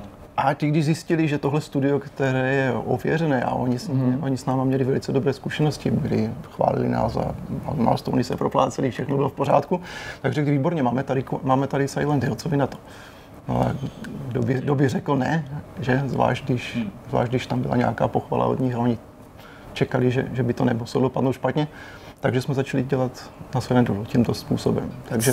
A cítili jste třeba v nějaký velký břímě odpovědnosti právě stran toho, že to je zavedená sága, ty už si připomínal právě to, že z toho Japonska se stěhovala už pár let předtím, že vy jste vlastně nebyli prvním západním studiem, který dostalo Silent Hill na starost. Na druhé straně právě přijetí tě, to, toho Homecomingu a těch mm-hmm. předchozích amerických titulů taky nebylo prostě tak špičkový jako u těch dílů 1 až 4. Um, no, ono ten tlak zatím nebyl takový, protože když jsme dostali Silent Hill Downpour pro, pro vývoj, ono to byl Downpour, ne, nebyl to Downpour, na začátku byl Silent Hill 8 zkrátka. Mm-hmm. A, tak když jsme dostali a, za úkol to vyvíjet, tak a, to bylo velice krátce po té, co vyšel Origin, Downpour, o tom jsme vůbec nevěděli, protože ten ještě nebyl na světě, eh, ani Shattered Memories nebyl na světě, takže my jsme vůbec netušili, jaký, jaké budou reakce na ty další tituly. Takže mm-hmm. nějaký enormní tlak po, řekněme, čtyři měsíce po vydání Originu nebyl, nebyl takový. To, to zase nemůžu říct, že, že bychom cítili nějakou brutální zodpovědnost a, a strach z toho, že bychom to nějak pokazili. Uh, takže v tomhle případě bych řekl, že to nebylo takové nějaké obávání se. Můžeš nám takhle eh, po letech přiblížit, eh, mě osobně to zajímá i fakt jako hmm. na úrovni prostě fanouška nebo hráče, eh, nejenom jako novináře, jak tedy proběh ten první iniciační bod, jakože přijeli za váma lidi s Konami, hmm. nebo jste se to rozdělili skrz někoho jiného, nebo jak to probíhalo? Uh, já myslím, že to bylo v rámci dnů možná, kdy se, kdy se, dostavili, kdy se dostavil někdo s Konami, protože oni chtěli odprezentovat tu myšlenku, mm-hmm. co by chtěli v té hře nového, co by, co by mělo být nějakým, řekněme, nějakým způsobem až revoluční, protože mm-hmm. ty, ty původní návrhy na, ten, na to, jak Silent Hill Downpour měl vypadat, byly trošku jiné, než, než jak ten Silent Hill Downpour dopadl. Um, což uh, řekněme, ten důvod, proč ten downpour dopadl trošku jinak, než byl za začátku plánováno, bylo ještě potom kvůli nějakým interním změnám v Konami US. K tomu se třeba dostaneme ještě, protože to je zajímavá epizoda. A to, tohle proběhlo, řekněme, tak tři, čtyři měsíce po tom, co jsme tu hru začali vyvíjet. A, takže na začátku teda přijeli nějaký ti manažeři, předpokládám, pokud si dobře vybavuju, byli to ti lidé z D3, které jsme znali, takže oni nás znali. Jo, jasný, my, jsme, my jsme neměli problém mm-hmm. při, tom, při tom úvodním potkání, kdy, kdy, oni vám, kdy oni nám vlastně představili tu svoji vizi, představili nám tu vizi, že by to měla být kooperativní akce, mm-hmm. že by to mělo být něco uh, je třeba brutálně... pravda, že to mělo být first person? Nebo ne, to je, ne, to je ne, jenom ne. klep? First person to být nemělo, mm-hmm. ne, ne, ne, to, tohle ne. Ale skutečně to měla být taková kooperace, že, že ten plán nebo ten jejich úvodní taková ta filozofie byla, bude to tak strašidelná hra, že se to člověk bude, hrát, bude bát hrát sám. Mm-hmm. Jo, proto a, ve dvou. Ano, proto, proto ve dvou, ale ale ta myšlenka byla, že to bude, řekněme, onlineový multiplayer, aby každý hrál někde jinde a ta původní myšlenka byla, že každý, i když budou ve stejné místnosti, tak každý z těch hráčů uvidí něco jiného.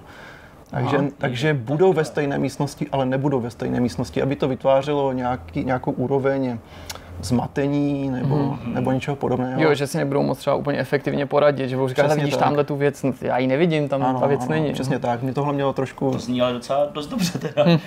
Prostě ono, to tak neudělali. ono, ono, to, ono to může být trošku dvousečná zbraň, mm. samozřejmě. No, samozřejmě, ono se to může zdát trošku jako, že, že to je bug nebo něco podobného. Mm-hmm. Bylo to takové mm-hmm. zvláštní. Mm-hmm. Nicméně byla tam ještě druhá část a to, uh, protože v tu chvíli se dost intenzivně vyráběl eh, Shattered Memories na Wii. Mm-hmm.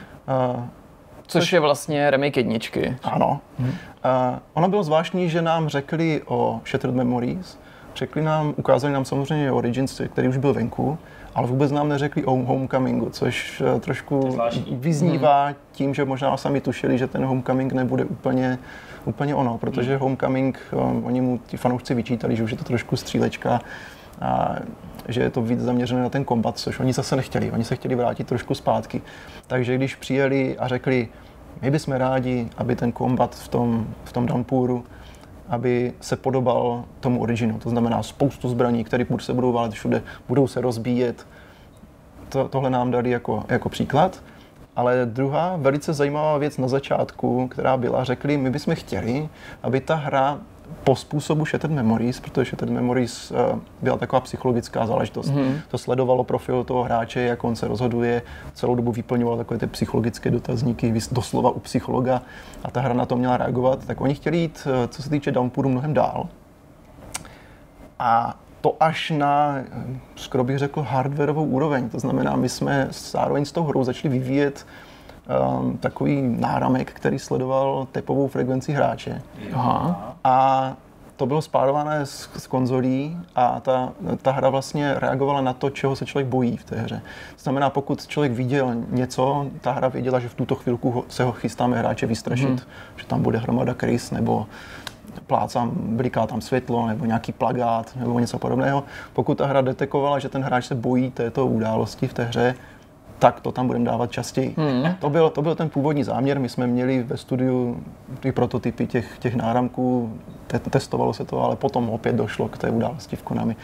To zní a, fakt super ambiciozně, jenom z toho, jak to popisuješ. Je, byl, já si myslím, že bylo ambiciozně a nemuselo by to být vůbec špatné, ale došlo, hmm. došlo a, a to klidně řeknu, že došlo k tomu, že přibližně po čtyřech měsících se něco stalo v Konami a Konami Japan udělalo takovou, řekněme, personální čistku v Konami US. Dost lidí tam skončilo. Uh, nevím proč, ale hodně paradoxně skončili i ti lidé z D3, mm-hmm.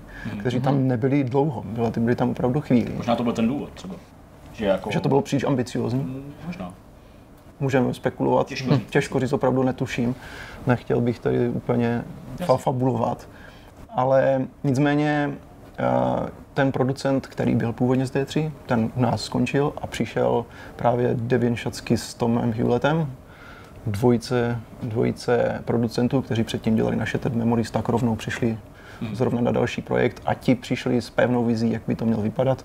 Prototypování tohohle hardwareu s tepovou frekvencí skončilo, skončila kooperace hmm. a prakticky z toho vznikl další, řekněme, standardní Silent Hill díl bez nějakých zásadních změn. Zůstaňme, promiň, povídej. Eh, akorát krátce možná, jaká byla jako nálada v tom týmu, když se tohle to stalo. Uh, cítili jste nějakou depresi nebo zklamání z toho, že hmm. tak ambiciozní projekt je najednou, hmm. jak ty říkáš, obyčejnou generickou nějakou akcí? Já si myslím, že to bylo hodně krátce po začátku vývoje, takže, takže asi nebylo tam nějaké zklamání. Kdyby se to stalo po té, co ta hra už je nadizajnována yes. na tento způsob hraní, kdyby jsme měli vyrobený spoustu asetů, designéři by se snažili vymýšlet spoustu různých uh, strašidelných situací, tak potom by asi to hmm. zklamání přišlo, ale tohle bylo vysloveně na začátku, kdy jsme dostali první prototypy hardwareu a něco se testovalo, zkoušelo se, jak to bude fungovat, takže to asi tohle v tomhle případě ne. My jsme se tady věnovali tomu, že ta hra vznikala od začátku pod nějakým dohledem té hmm. centrály a těch, těch eh, zahraničních prostě spoluautorů a producentů. Hmm. Dokážeš si teďka zpětně vybavit, kolik procentuálně těch vývojářů v tom studiu Vatra Games nakonec stvořili Češi a kolik lidí přijelo třeba ze zahraničí právě asistovat nebo výst hmm. jednotlivý oddělení? Hmm, no, co se týče co se týče Čechů, já si myslím, že to bylo určitě přes 90% mm-hmm. Čechů. Mhm. Těch, těch tam bylo hodně moc. A I pokud se člověk podívá na nějaké, eh, řekněme, eh, anglická jména v těch, v těch titulkách, to znamená třeba Game Director, což byl Andy Peng, ten byl taky z Illusion Softworks, ten s náma přišel, to nebyl nový člověk, ono v Illusionu taky pracoval spousta cizinců yes, a ti s náma přešli. Mm-hmm. A myslím si, že jediný člověk, jako vysloveně, který se najmul kvůli Downpouru, byl Brian Gomez, který napsal perfektně příběh. Mm-hmm. My jsme potřebovali dobrého spisovatele, který je samozřejmě native speaker. Uh, nemohli jsme, to, to nemůže napsat Čech, to, to zkrátka, možná teda může, já nechci nikoho urazit, ale... A ten, ten jazyk. ale ten cít je tam takový a navíc to byl Američan, který byl přímo ve městě, kde byl Devin Šecký a Tom Hewlett, kteří mm. se intenzivně podíleli na tom příběhu, oni na to měli výsloveně velký vliv, takže, takže on měl možnost s ním, s ním denně bojovat o tom, co v tom příběhu bude a nebude. Uh, takže takže to byl člověk, který se vysloveně kvůli tomu najmul. Ale jinak si myslím, že to byli standardní lidé, kteří se přijali v Česku nebo po případě jasně, přišli. Jasně. Nebyl to nikdo, koho by sem dosadilo Konami. Když zmiňuješ ty boje, je teda pravdou i to, o čem jsme hmm. se tady bavili my, že se spekulovalo, že čeští výváři nebyli příliš nadšený z té myšlenky, že hlavním hrdinou bude vězeň nebo trestanec?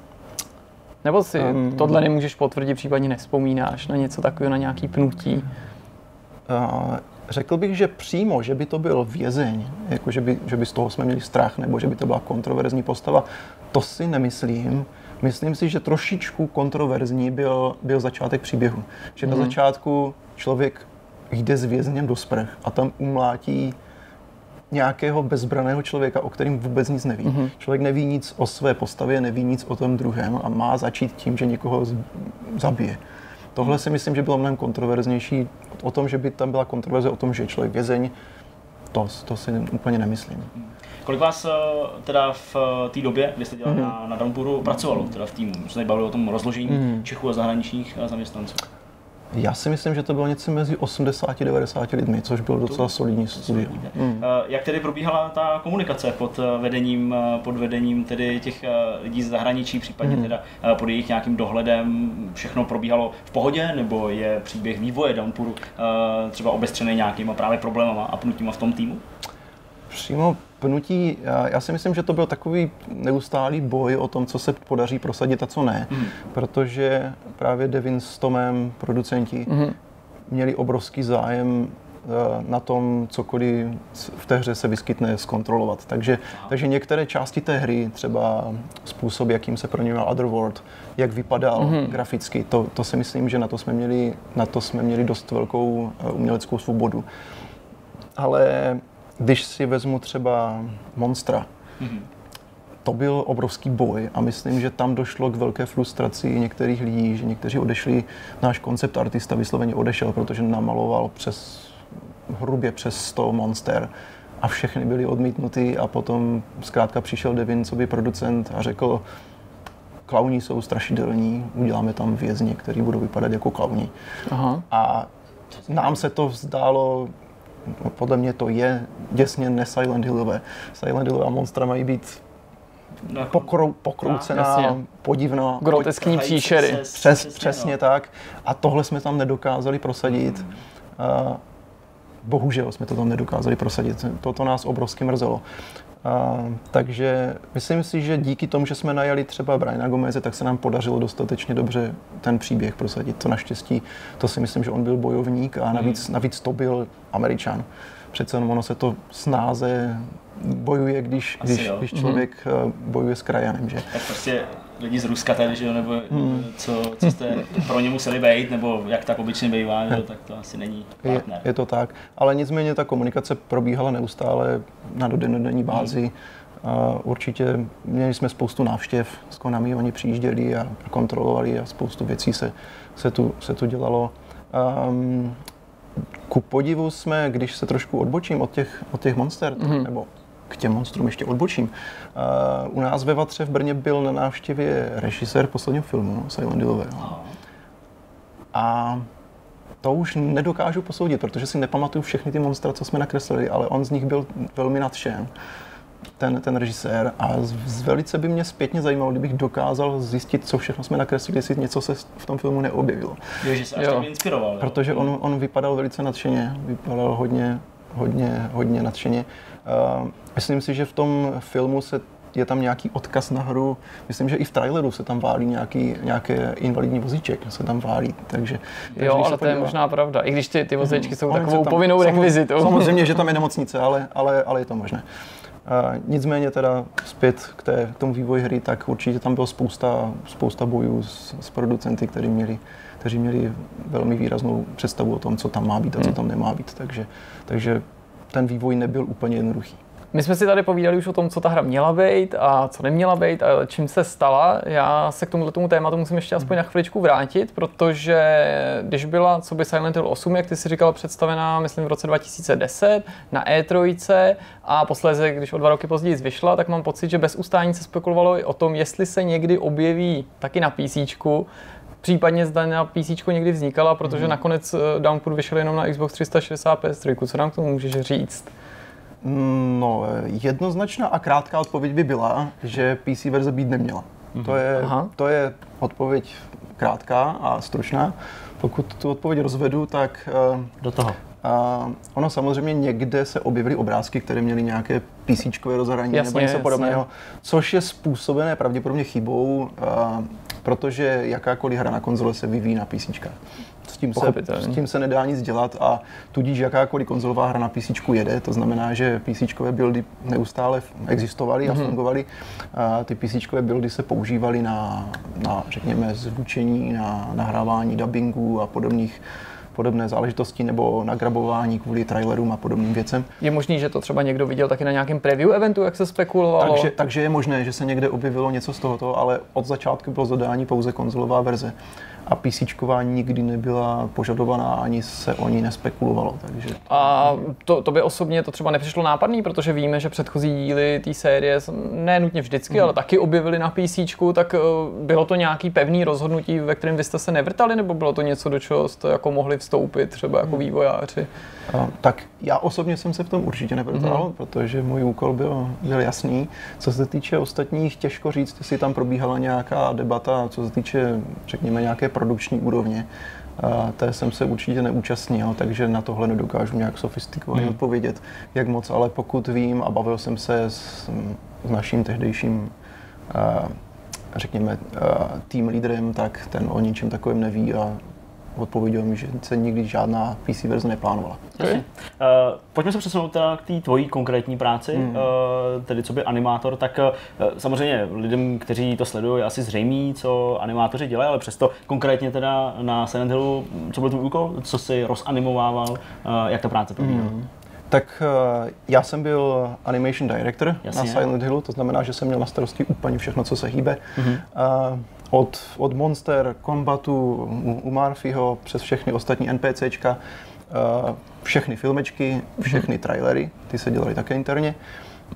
Um, tam potom nastaly nějaké vývojové komplikace, co se týče filmečku, protože tam bylo velké množství. Mm-hmm ku podivu, možná, možná říct, můžu říct přesné číslo, bylo tam hodina a 37 minut. Mm-hmm, takový pěkný film. Filmového materiálu, Jasně. Což, bylo, což bylo hodně. A, a trošku, řekněme, nej, nejproblematičtější část toho vývoje animačního byl kombat, který byl hodně uh, konzultovaný s Konami a, a producenti se k němu hodně vyjadřovali mm-hmm. a hráli ho neustále dokola, dokud ten kombat neodpovídal přesně jejich vizi. Takže my jsme těch verzí měli několik. A, a... Co se třeba měnilo, jestli si vzpomeneš? Určitě dynamika. Mm-hmm. To znamená, že oni chtěli vysloveně, aby šel měnit směr útoku neustále v každé fázi toho, toho vývoje.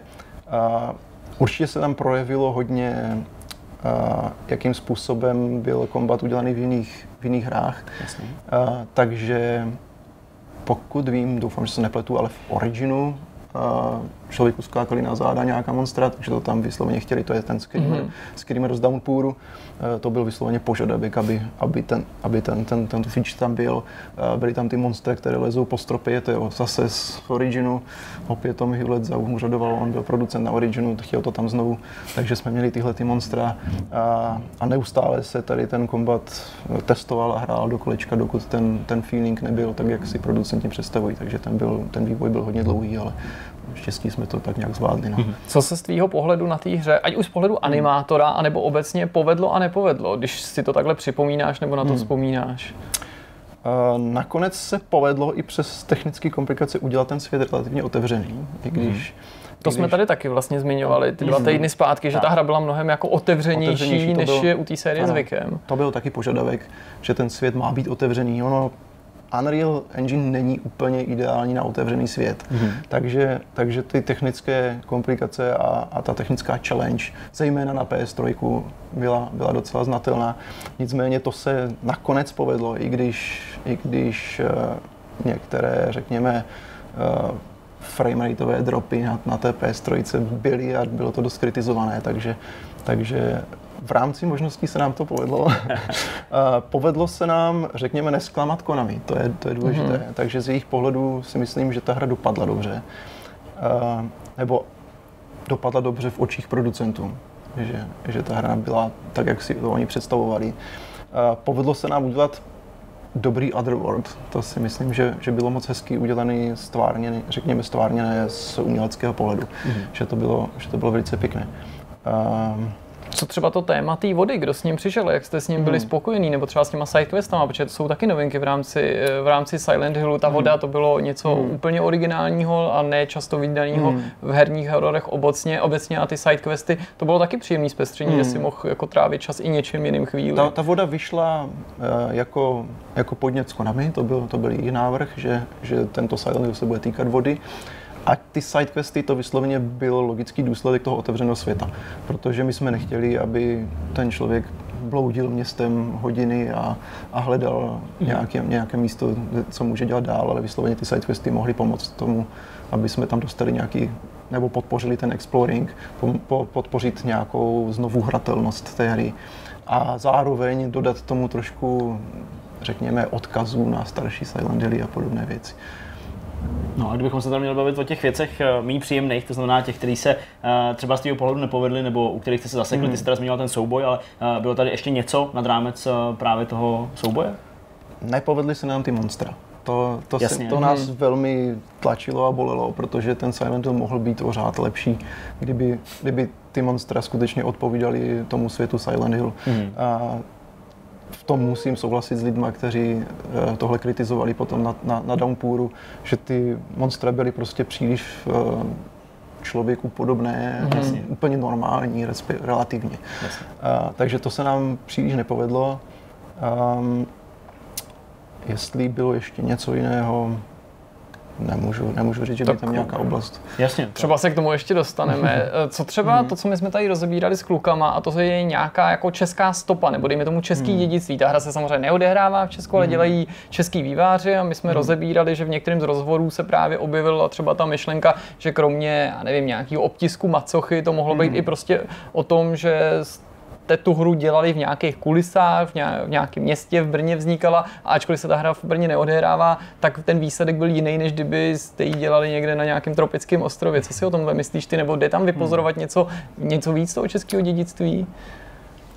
Hmm, když jsme tu hru začali dělat a přijeli, přijeli lidé s Konami, tak my jsme je vozili po Čechách, po takových těch standardních eh, creepy uh, oblastech, takže jsme zali do Kostnice v Kutné hoře a, mm-hmm. a projeli jsme... Co to říkali? Zvířata.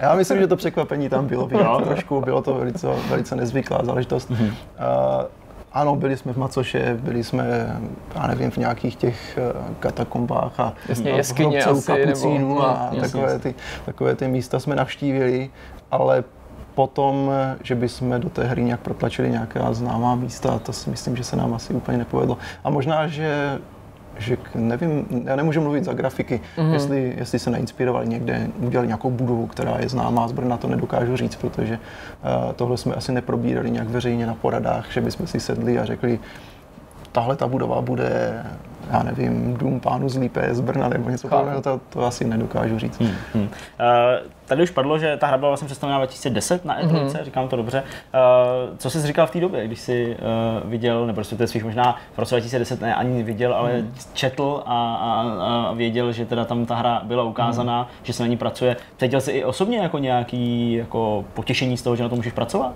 Mm, no to určitě. To já jsem od začátku byl nadšený, že, mm. že budu dělat na Silent Hillu, protože člověk zná filmy, hraje hry. Mm. Ten Silent Hill byla úžasná série, takže, takže tohle mě vysloveně potěšilo. Ten trailer i protože vznikal velice narychlo a já jsem v tom nechal spoustu hodin s, s kolegama, spoustu hodin času, já jsem přespával v kanceláři, abych stihl ten trailer rozstříhat. takže, takže jsem se těšil, samozřejmě, až ten, až ten trailer se někde ukáže, jaké budou mhm. reakce.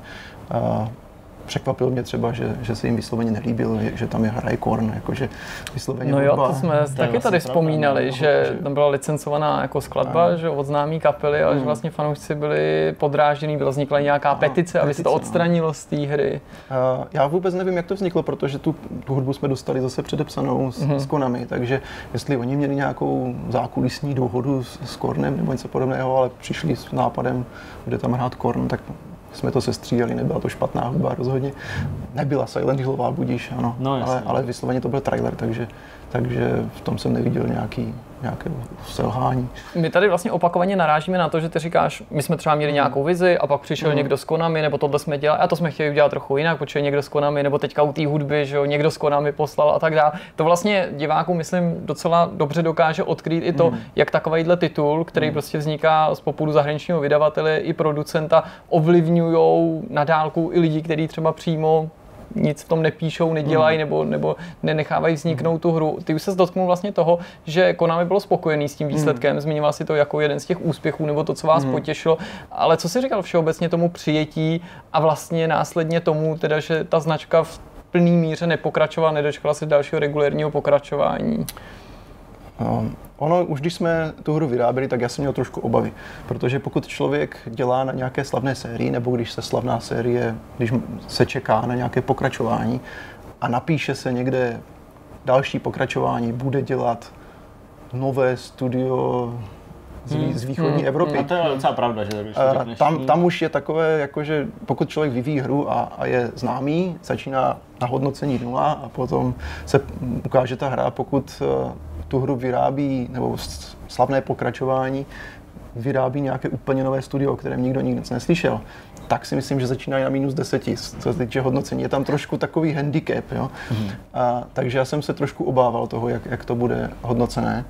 A, na druhou stranu jsem si říkal, že tak slavná série nejde úplně pokazit. Je to, je to prostě hra, samozřejmě jsou tam očekávání, ale těch titulů už vzniklo tolik, že, že tam není univerzální recept na to, jak ten Silent má vypadat, takže vždycky si to najde nějaké publikum, které prostě, které si tu hru zahraje a bude, hmm. bude nadšené.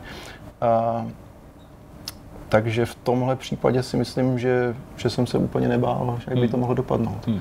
Eh, zmiňujeme tady vodu, Downpour mm-hmm. jako název té hry, ale ty jsi tady teda naznačoval, že uh, Downpour ten podtitul přišel až později. To se třeba týká i toho Marfil, o kterém jsem tady mluvil mm. já, že i on měnil název, tak můžeme uh, i zabrousit do takových jako pikošek uh, v tom ohledu, uh, kdy se to třeba změnilo, nebo kdy se formovaly ty skutečné jména a názvy. Mm-hmm. ten hlavní hrdina nám byl od začátku představen jako Charles. Charles. Charles. Okay. Uh, jestli si dobře pamatuju, tak někdo, někdo poznamenával, že je to možná příliš britské jméno. Mm-hmm. Aha. A, že to se možná nelíbilo a chtělo to více americkou záležitost, protože... To je takový z přeletu nad koukačím hnízdem, že jo, ten Murphy Pendleton trošku, jako McMurphy. Mm-hmm. Jo, jo. A, takže nakonec to byl Murphy s tím, že toho Charlesa jsme tam trošičku zanechali jako toho jeho syna, takže jeho syn je Charlie. Zůstává tam, takže, takže tam zůstal jako pozůstatek té, toho původního pojmenování.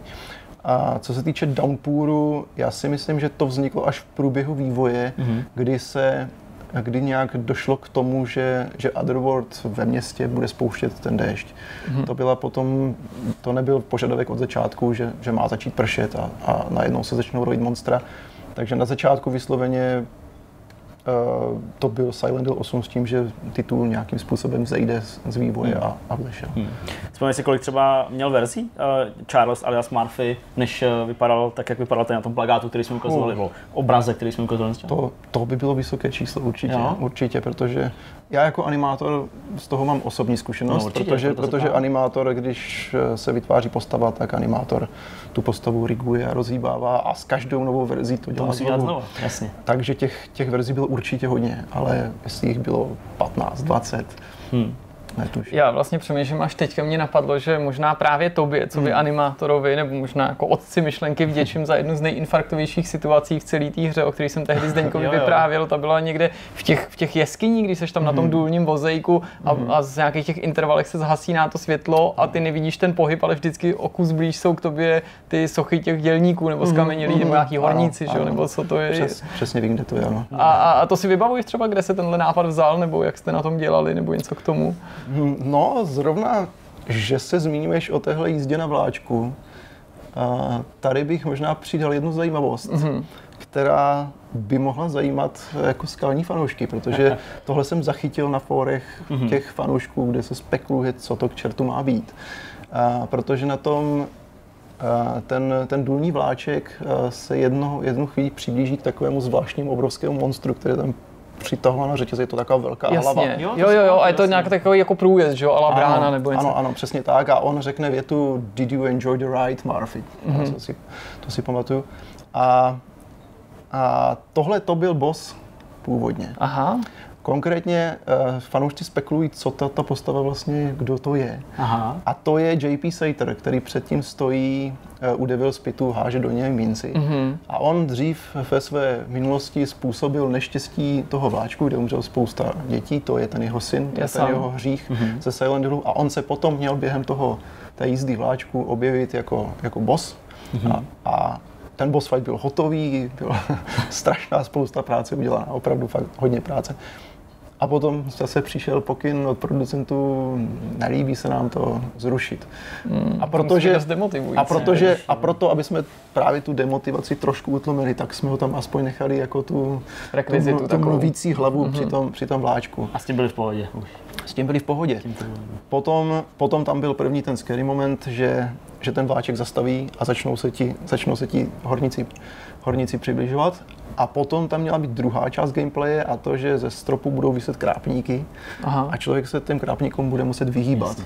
Což zase to jsme taky asi uznali, že nebylo úplně scary, spíš to připadalo trošku jako taková arkáda, trošku nebylo to úplně, Jasně. úplně optimální ale... Hmm. A ten specificky teda ten moment uh, s tím hmm. blikáním těch světel a přibližováním, tak je to prostě něco, co jako vzniklo, co by nápad nebo nějaká to vzniklo, to vzniklo jako nápad a vysloveně to byl interní nápad. To hmm. vysloveně jsme dělali animátoři a grafici, že jsme si sedli a designéři, nemůžu opomenout nikoho, Jasně. samozřejmě jsme si sedli a řekli jsme dobře, co, co by mohlo být dostatečně strašidelné a myslím si, že se to povedlo dost dobře. To zní, to zní dobře. Uh, je něco na vývoji, uh, na vývoji Silent Hill Downpour, něco takhle super zajímavého, co jsme tady opomněli, co jsme uh, nezmínili nebo jsme tam nezabrousili. Já asi chápu, že těch věcí je, je jako hrozně moc, ale něco, co i ty sám třeba považuješ za uh, důležitý nebo zajímavý? Uh, zajímavé z toho vývoje bylo, že úplně na začátku na začátku v té původní verzi příběhu hmm. se Murphy měl při, tom, při té nehodě autobusu utopit.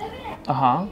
A na konci v tom příběhu se měl odhalit, že, že vlastně všechno to, co to, co se v tom Silenzu stalo, se mu zdálo během toho topení se. Mm-hmm. Řekněme, potom tam tuším měl být nějaký konec, že ho zachránili, a měl to být nějaký jako mimosmyslový zážitek. Ně, takový. Něco takového. Něco jako ztracení teda. Něco takového. Tak tohle si myslím, že to, to byl takový to zásadní zvrat v příběhu, který se stal v průběhu toho vývoje. Mm-hmm. Že když se přepisoval ten příběh a vznikla verze 27b, tak, tak, tak se zmizelo tohleto původní, původní mm. A tak to ten váš vývoj asi nějak eh, extra neovlivnilo, ne? Protože ten jakoby prostředek nebo prostě jako mm. ta část té hry uvnitř to ne, mělo to, být pořád to, stejný. To, to mělo být stejné. Jasně. Téměř mm. úplným závěrem se teda nabízí otázka. Mm. Hra byla venku a nezbírala vůbec špatný hodnocení, průměrný verdikty se pohybovaly mm. někde kolem sedmiček nebo 70%. Jak je možný, že teda jste nemohli nebo nepokračovali v mhm. další práci, respektive na čem jste pracovali a proč jste nedostali mm. šanci to dokončit? Um, ta má vize, nebo moje chápání věcí je, že Konami US dostalo za úkol vyrobit určitý počet Silent Hillů. Protože my jsme začali vyrábět Downpour těsně po té, co vyšel Origin. Jasně. Mezitím se vyráběl Homecoming a Shattered Memories a my. A pokud by měl vzniknout další Silent Hill, tak se začal vyrábět už dávno předtím, než, než eh, Downpour vyšel. Takže to, že nevyšel další Silent Hill, rozhodně nebyl důvod toho, jak fanoušci přijali Downpour a podobně. Mm-hmm. Myslím si, že to bylo interní rozhodnutí Konami, kolik těch titulů má výjít. A to, že Konami byli spokojení s náma, to zná to vysloveně čtu tím způsobem, že jsme dostali okamžitě další, další projekt. My jsme dostali ještě dřív, než, než Downpour vyšel, takže tam byl určitý překryv. Byl to úplně jiný žánr a, a ten další projekt jsme nedostali od Konami US, ale přímo od Japonců, což sebou neslo spoustu jiných zvláštních specifik, protože japonští vývojáři jsou po té zkušenosti, co jsem měl, jsou naprosto odlišní od čehokoliv, co jsem se, s čím jsem se do té doby setkal. A my jsme dostali přímo do studia japonského producenta, japonského grafika nebo art directora a japonského designéra, kteří neuměli slovo anglicky. Ajajaj. Takže jsme měli vysloveně překladatele Aha. ve studiu, oni mluvili japonsky. Problematický teda. Bylo to problematické a byl tam takový, řekněme, konflikt Kultur kulturní, třeba? přesně mm. tak, kulturní konflikt. On, eh, to jejich zadání bylo, nebo jejich vize byla, my chceme vytvořit japonskou hru, takže my dodáme námět, ale chceme, aby to byla japonská hra pro zahraniční trh, pro západní trh. Tak, mm. ale oni trh. budou určovat tu vizi, ale s tím, že ale s tím, že to udělá Jasně. studio. Jasně, a nechají se jakoby tou jejich prací ovlivnit, tak aby to teda Přes, fungovalo i na západě. Přesně jasně. tak, přesně tak. Já jsem teda rád, že nás považují za západní studio v tu chvíli, Určitě. což je výborné. Z jejich pohledu 100%. nicméně, nicméně jsme začali vyvíjet tu hru, udělali jsme kompletní předprodukci, eh, přešli jsme do produkce a ta už začala vlastně po skončení Silent Hillu, jsme přešli do produkce a ten, ten vývoj měl takové specifikum, že oni, si, oni měli podmínku, že každý milestone eh, musí zhlédnout board v Konami Japan, takže tam seděl Kojima a ostatní a každý ten náš milestone hráli a hodnotili. Podívají se, jestli vysloveně to vyhovuje jejich vizi, jestli ten pro, projekt, projekt směřuje tím směrem, ale hlavně, jestli funguje ta jejich vize že to bude japonská hra vyrobená západním studiem. To je strašně zvláštní vize teda, ale no. Ano, jako je, je složitá. Je to no komplikovaná i na tu realizaci. Je to zvláštní a složitá. Navíc eh, ten, ten vývoj, co se týče, jak jsem mluvil o té kulturní, uh, jaksi, no, o tom kulturním konfliktu, byl, že uh, z toho, co znám, z toho svého, z toho svého osobního, z té své osobní zkušenosti, je, že, že Japonci vyvíjí hru tak, že pokud mají nějaký nápad, mm-hmm. řekněme, chtěli bychom udělat boss fight a my jim navrhneme několik způsobů, jak to jde udělat, tak západní vývojář řekne, tenhle se nám zdá nejlepší, pojďme ho, pojďme ho udělat a uvidíme, jak to bude fungovat. Uh, Japonci řekli, uděláme všechny. A pak si vybereme. A pak si vybereme. A takhle to bylo se vším, s, s kombatem, s technologií. Je to obrovsky časově náročný. Je to strašně složitý i na psychiku, protože člověk je přesvědčen o tom, že, že z vlastní zkušenosti ví, jak ta hra má fungovat, ale, ale zároveň je nucen dělat několik verzí všeho. Mm-hmm. Nicméně po, řekněme, třech nebo čtyřech velkých milestonech uh, došlo k tomu, že se zase uh, udělala, udělalo review, nebo každý, každý milestone se dělá review, ale zase po tom čtvrtém se udělalo nějak něco velkého, dělalo se tam několik verzí kombatu a tuším, že zrovna Kojima řekl, že se mu ten kombat nelíbí. A tady vím přesně, které to byly dny, nevím datum, ale vím, že tohle bylo ve středu. ve středu se, se řeklo, ta hra nejde správným směrem a mhm. tudíž tu hru zrušíme. A my jsme patřili pod Kyuju, což byla ta britská společnost. A s Konami teda řekli, my ten projekt zrušíme, ale aby to příliš nebolelo, tak ještě dva milestony zaplatíme, aby tam byl nějaký, řekněme, aby to bylo takové plynulé ukončení. A... Ale vy jste věděli, že už to jako děláte jako do zdi, teda, jo? Uh, my jsme tam nebyli přítomní. Takže, jo, takže, takže vy jste to nevěděli. To, my jsme to nevěděli. Uh, v pátek jsme přišli normálně do práce, pracovali jsme, dřeli jsme, v poledne jsme měli poradu, přišel náš head of studio a řekl, uh, milestone neprošel, zbalte si osobní věci a opustíte budovu.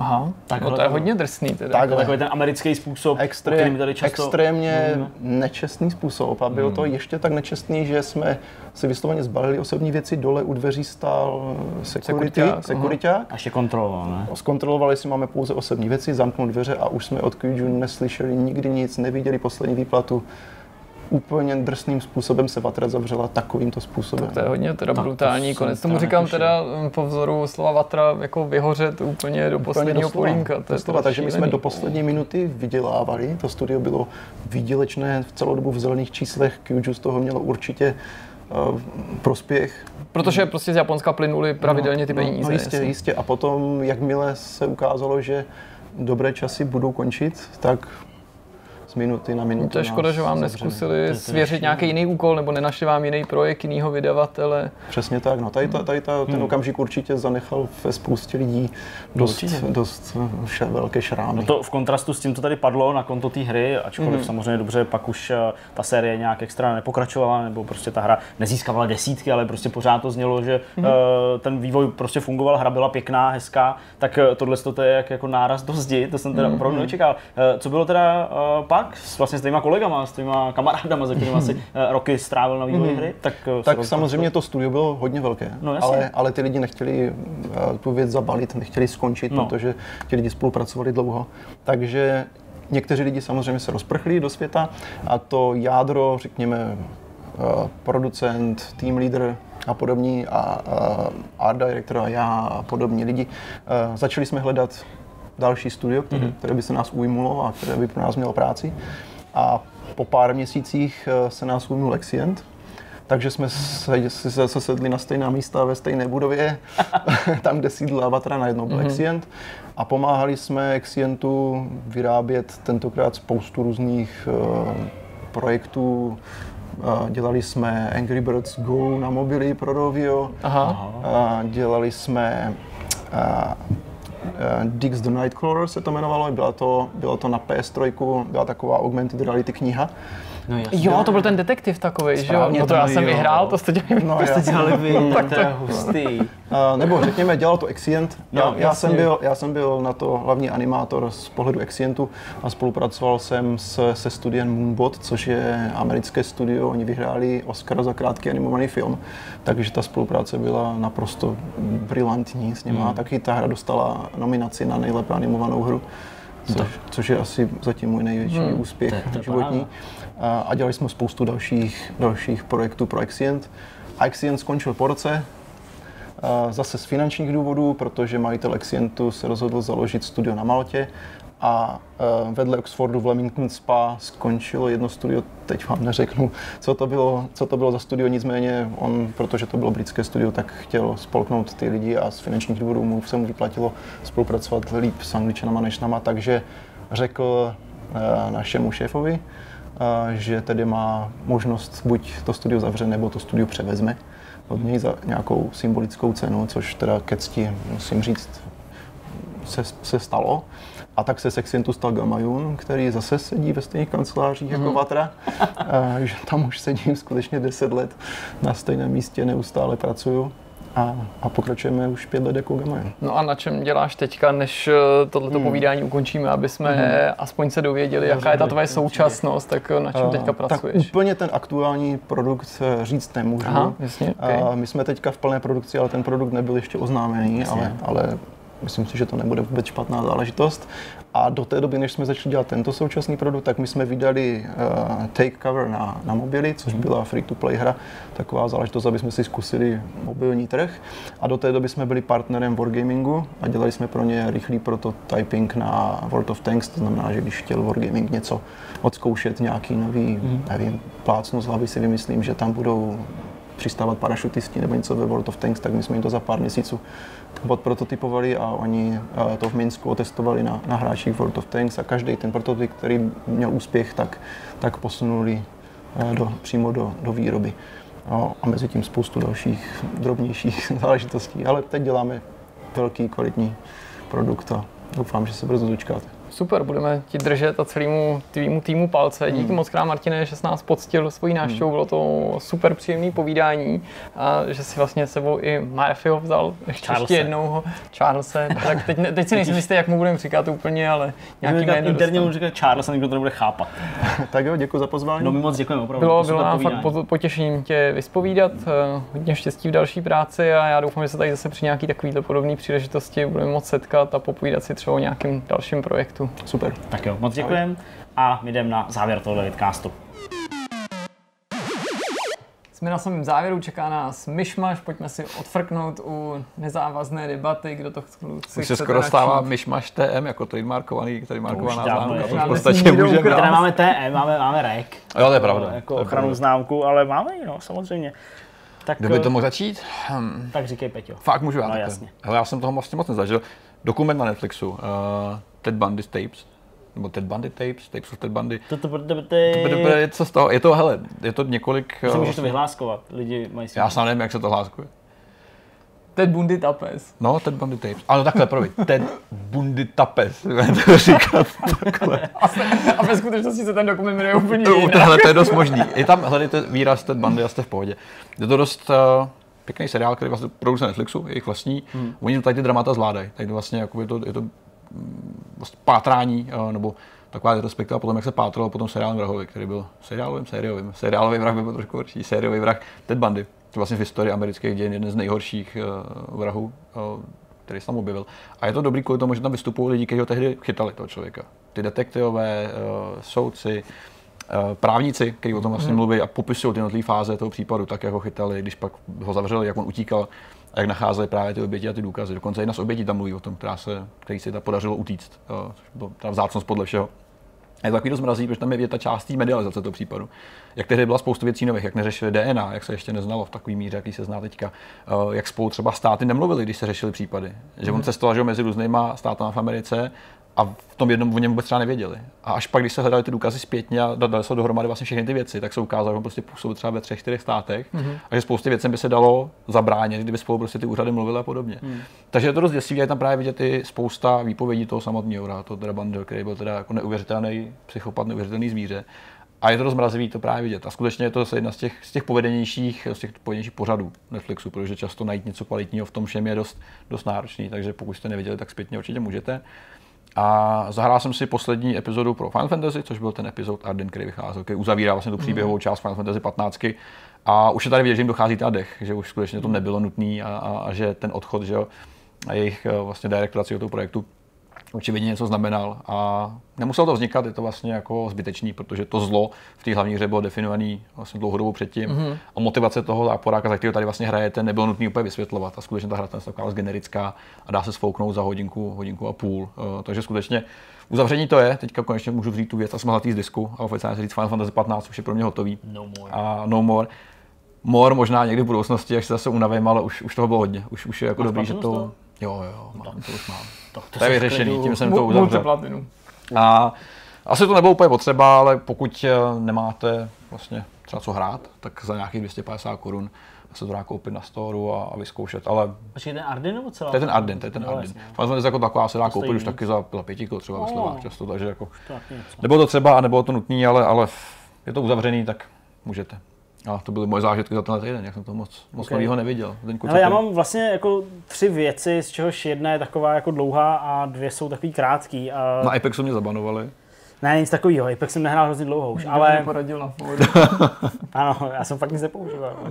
Nic. A ta částka Ne, chtěl jsem říct, eh, že eh, co se filmů týče, tak eh, jsem viděl Highwayman, Mhm. což je teda Na eh, Netflixu. na Netflixu eh, s anglickými titulkami, nemá to české titulky. Eh, hraje v tom Woody Harrelson Jo, Woody, a hraje v tom Michael Keaton. Nehraje v tom Kevin Costner náhodou? Kevin Costner, ne Michael Keaton, Kevin Costner. A musím říct, že po dlouhé době to byl film, který se mi jako fakt líbil. Mm-hmm.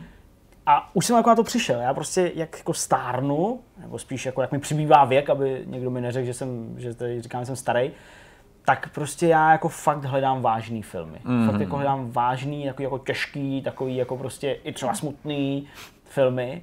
A tohle mě jako uspokojilo. Aha. Jo? Ne úplně po všech směrech, který tady říkám, vážný, smutný, těžký, ale jako líbila se mi ta jako prostě syrovost, se kterým je to no, natočený jasně. a jako celkově, jak tam ještě vlastně vidět ten dozvuk, je to taky hodně podobný, takový hodně podobný pocit jako třeba z Red Dead Redemption, ačkoliv mm. samozřejmě to je ještě předtím, ale přece jenom pořád ten, ten, ten, ten dozvuk nějakého toho jako pistolnického světa, který se musí nutně transformovat, Jo, jo, jo. jo, dostat se do nějakých jako škatulek, který ta společnost tak nějak prostě před nás všechny postavila, jo, a tak dále. A je to jako pěkný, ten, ten rozkol té nespoutanosti a teď ta brutální akce ze strany teda Bonnieho a, Clyda. teda Bonnie a Clyda a, a prostě je to takový jako fakt hrozně hezký, takže vám Mhm. to doporučuji, nechci tady nějak jako spojovat nebo, nebo říkat, ačkoliv ten příběh samozřejmě jako lidi znají, tak eh, je to, je to fakt hrozně příjemný. Mhm. To. Druhá filmová věc je ta, že Doktor Živágo.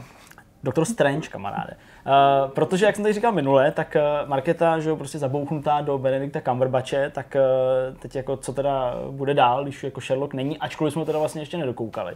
Tak uh, já jsem vlastně jako řekl, měl jsem takový ďábelský plán, že jak se blíží to finále těch Avengers. Avengers. Avengerů, který mě jako vzrušuje jenom z toho důvodu, že si říkám, už se blíží konec a zajímá mě jenom, jak to dopadne. Ne jako, že bych prostě řešil teorie, o, jak kdo umře, jak kdo nemůže, Ono se to jak ví, kdo jo, zachrání. z komiksů. No, to bude No. konečně končit, jo. To Endgame není jenom pod titulem. To fakt to je končí. Já jsem to no. už přestal úplně Přijde jakoby nová vlna, Oni to prostě, restartujou celý v podstatě, jako bude restart a vlastně ty uh, takový ty hlavní, hlavní postavy, hlavní filmy, prostě jako je Iron Man, jako je Amerika, Kapitán a tak dále. Tak eh, Hmm, buď to na nějakou chvilku se umlčej a přijde nějaká jiná vlna, prostor dostanou strážci do galaxie a takovýhle prostě nějaký věci, tak uh, jako počítá se s tím, že je to pro ně skutečně ten konec. Jo. Hmm. Takže uh, na to já se těším a vlastně jsem si říkal, že bych jako mohl spojit toho Benedikta Cumberbatche, ten jako zájem ze strany té markety, jakože bychom jako se mohli na to podívat, i já bych si to všechno jako hmm. osvěžil. Takže jsme začali Strážcema galaxie, ačkoliv teda už jsme viděli Spidermana, který se marketě líbil. Takže jsme Strážcema, Ten Homecoming? ten Homecoming. Uh, dali jsme si Strážce galaxie, který byly fajn, ty byly jako vtipný, jako pohodička. Včera jsme koukali na Doktora Strange, tomu by prý jako tři hvězdičky z pěti ale jako špatný to taky nebylo. Jenomže já pak jsem říkal, tak to prostě nějak chronologicky přece, jak jsem si otevřel ten seznam, jsem si že Strážci galaxie jsou asi 16. z 21. Hm. Dobrý, tak to jsme začali docela od prostředka. Doktor Strange asi 12. nebo něco takového v tom, v tom pořadí. Než jsem šel včera spát, tak jsem jako zkoumal, kde jsou jaký Marvelové filmy. Jo, strašně jako, starý, už to běží dlouho. Hele, je to strašně starý a je jich fakt jako 21 v té hmm. linii, která vede k tomu 22. endgameu. No, jo, a jsou v tom všechny, jo, v tom prostě Bude tam Hulk samostatný. Jo, takže takže jako mám takový plán, že bychom to mohli skouknout. Určitě to nestím do premiéry Endgameu, který je někdy no. 20. a my už budeme jít pryč a tak dále. Takže eh, je to jen taková jako, jako věc, hmm. kterou teďka jako připravuju, takový jako projekt. Ale, ale třeba koukněte se na prvního Halka, který minule běžel v televizi a už Myslíš, je to fakt... tam hraje Uh, počkej, tam, tam ani nehraje ještě ten, ten Ruso, že? nebo jak jsme Ruso, ne, ten... Myslíš, tam hraje takový ten hezounek z Rabín, no, krásná blondýna, ne? Jak se jmenuje? Nevím, jak se jmenuje. No, no vlastně, myslím, jo, no, je to možný. A točil to Enklí, ne? Ten, co natočil Tigra a Draka. Ale, ale hlavně to CGIčko, že fakt starý, jako ty efekty jsou, fakt je to vidět, už je to tak strašně to, to zestárlo už. Natočili, fakt? Že? No jasně, to bylo blbý. Já to nepamatuju asi dobře asi, ale jako nemyslím jako... to, ty, ty, triky, ale ten film jo, jako tak, takový, no, film byl pitomej, ale jako ty efekty fakt je ohromný kus práce, tyjo, to je fakt jako značný rozdíl, úplně neuvěřitelný. Hmm, je to hodně, no. Nicméně... ty filmy jsou blbý dál, jenom jako... Přesně tak. No a pojí se s tím ale ta věc, eh, kterou jsem tady jako chtěl jako vyjevit, a vlastně jsem zjistil opět, že jsem prostě nějaký pošahaný magor, který má prostě v hlavě nějaký budík a který jako, když eh, netiká tak, jak má, tak je mu jako zlé fyzicky a ošívá se a blbne. Protože Doktora Strange jsme si pouštěli z počítače do televize. Mm-hmm. Já jsem si v Americe loni koupil Amazon Fire televizi, mm. s tím, že mě všichni ubezpečovali, že jako skutečně tam je evropský HBO Go, jako fakt to tam je, jako opravdu všude jsem jako našel, že tam je HBO Go, ale pak prostě jako teda se ukázalo, že tam HBO Go není, mhm. český mm. nebo evropský. Takže jsem eh, na dlouhou dobu Amazon Fire dal úplně jako dopředu, vždycky jsem koukal na nějaký updaty, už jsem i teda jako koukal na nějaký takový ty... Homebrew aplikace. Takový ty, takový ty, tak. Uh, takový, jako jestli náhodou třeba to nám někdo jako ne, ne, neinjektoval, to furt Android, furt se to nějak jako něco mm. Nic, nic, nic. Ale pak jsem zjistil, že existuje něco, co se jmenuje Kody, Kody TV, ano, která ano. jako je nějaký standard, nějaká platforma, kterou když eh, normálně si stáhneš prostě do toho Amazon Fire, tak to prostě funguje a zároveň má už oficiální nějaký plugin právě eh, na HBO Go. Mm-hmm. Říkám, dobrý, konečně to jako začíná fungovat, jak jsem si představoval, protože Netflix aplikace je normálně jako nativní, ale tady jsem se dostal přes tohle. A teďka jsem říkal, jako, tak když mám tohle připojení do sítě, určitě to bude fungovat jako přes takový to UPnP, že jo? Mm-hmm. určitě to nějak spojím jako s počítačem, bude to v pohodě. Nainstaloval jsem na počítači kody, povolil jsem UPnP, zapnul jsem to tam i tam a teď jsem to pustil a zjistil jsem, že zvuk nesedí. Hmm. Titulky, které to jako umí načíst, tak neukazuje se diakritika u š a e s háčkem. Zvuk neseděl asi o, já nevím. Občas je potřeba z Windows 1250 to překódovat na UTF a takový věci. Všechno možný. A teď prostě, už jsme, už jsme to rozkoukali, to Doktora Strange, ta už byla nasrná, protože já jsem to prostě vždycky vypnul, že říkám, nesedí, ladě, nesedí zvuk. Já to musím dát prostě na flešku a pustím to normálně jako v televizi. Nesedí zvuk. Teď jsem zjistil, že na pomalou flešku to kopíruje 15 minut, díl, než se to nějakým způsobem prostě stalo. Říkám, OK, dobrý, tak fajn. Tak uh, teďka jsem řešil, řešil jsem ten zvuk. Posouval jsem zvuk tam, uh, zvuk tam a zpátky, protože to zapínal, vypínal. Jo, jo. Ta už prostě úplně tam mobil, že úplně, uh, co se tak děje. Ale jako já, než si to dal dohromady, a než jsme se to mohli kouknout, uběhla asi hodina. No, jasně. Že, že to je hrozný. My jsme to museli tak v 80, začali jsme to koukat po půl desátý, mm. někdy do půlnoci prostě. Mm. Nakonec jsem to teda dal nějak dohromady, ale musel jsem použít font, který se jmenuje teletext.tff. A to je font, který prostě vypadá jako teletext na ty titulky protože jiný neuměl ukázat ESH. Prostě to nebylo wow. kódováním toho, toho jazyka, jo? tam máš samozřejmě mm. takový to Cyrillic a Central a East Europe a prostě Windows a tak dále. A tím to prostě nebylo, protože ten, hmm. ten teletext font to dokázal zobrazit, takže pak jako jsem sledoval Minecraft ty vole dole, prostě jo, jo, to ukazoval. No, ale, ale dobrý. A tím se odpovídá... kulturní zážitek. Velmi hodnotný. Tady to řeší, že jo, jako odpověď na otázku, proč se lidi předplácejí HBO, Go a Netflix a podobně. Že to dostaneš teďka nikdy na žádný předplacení služby prostě není. No. no. Takže... A není tam ani teletext, tak, fond. Jirko, co ty, viděl jsi taky něco na teletextu hmm. nového? Ale jak jsem říkal vám před natáčením, tak včera jsem sledoval dokument o dětech, který opouští dětský domov. Konkrétně jako tři případy tam jsou a jak eh, se pokouší srovnat s tím normálním životem, ale protože to bylo dost depresivní, tak bych to jako nedal jako doporučení a mám pro vás jiné doporučení. a tohle znělo skoro jako prequel v tom, v tom něco takový to hezký holky wanted, nebo jak se to jmenuje, ne?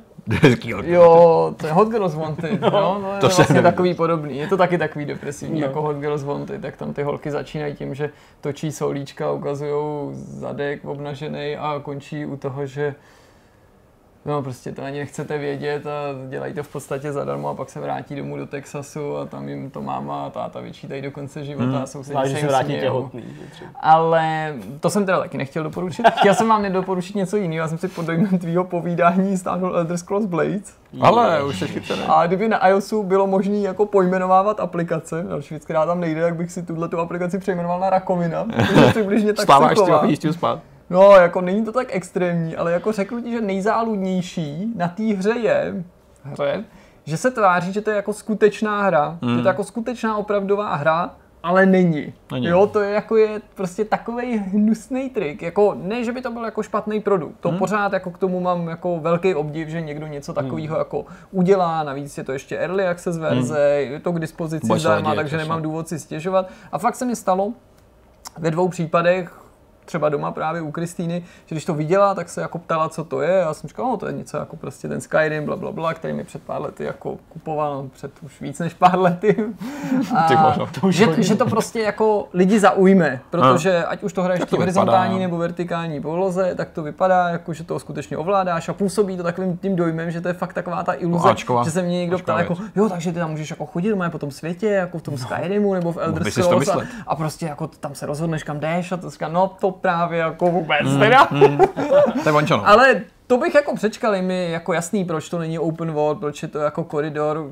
Trochu mě teda štve, že jako na začátku jsem si i říkal, hele, OK, katakomby, lesíček, katakomby, lesíček, ale aspoň se trochu střídalo to prostředí nebo ty textury, abych byl přesnější, pak máš pocit, že už chodíš je to těma, to samý, no. s těma stejnýma tunelama a i ty souboje jsou stejný a v podstatě je to takový jako rychlíka časovačka, že nebo to jako no, kdy vykrej, tak kdy použít to, to, ten, to, to kouzlo, dejme hmm. tomu, nebo něco podobného, ale jestli mi na tom něco fakt vadí, tak jsou to jako super agresivní mikrotransakce restrikce a já tím, že ty, ty mobilní... časy ty restrikce jsou hrozný, ty Právě, jsou úplně A já ty mobilní hry nehraju zdaleka tolik jako ty, nebo téměř vůbec, hmm. zatímco pro tebe je to denním chlebem. A já jsem se nesetkal s hrou, vlastně jako neměl jsem zatím jako možnost být s něčím takhle konfrontovaný, co je tak jako agresivní, jako hmm. ve snaze vymámit to z tebe ty peníze. A pak jsem říkal Zdeňkovi, že se vůbec nedivím tomu, že jsme se bavili o tom, jak, jak je ta hra úspěšná, že za prvních sedm dní prostě milion downloadů hmm. a kolik set prostě tisíc dolarů to viděla. Jako, hele, žádný div, protože ta, ta hra používá jako všechny lsti a triky, aby hmm. to z tebe vymámila namátkou prostě, jak dlouho trvá otevřít ty lepší bedny, že jo, prostě Vole, to jsou jako hodiny postavit ty baráky. Gíru mě vadí, baráky. Přesně, ty jo, to, jsou... to jsem ani nevěděl, já to tam hodil, ten gír.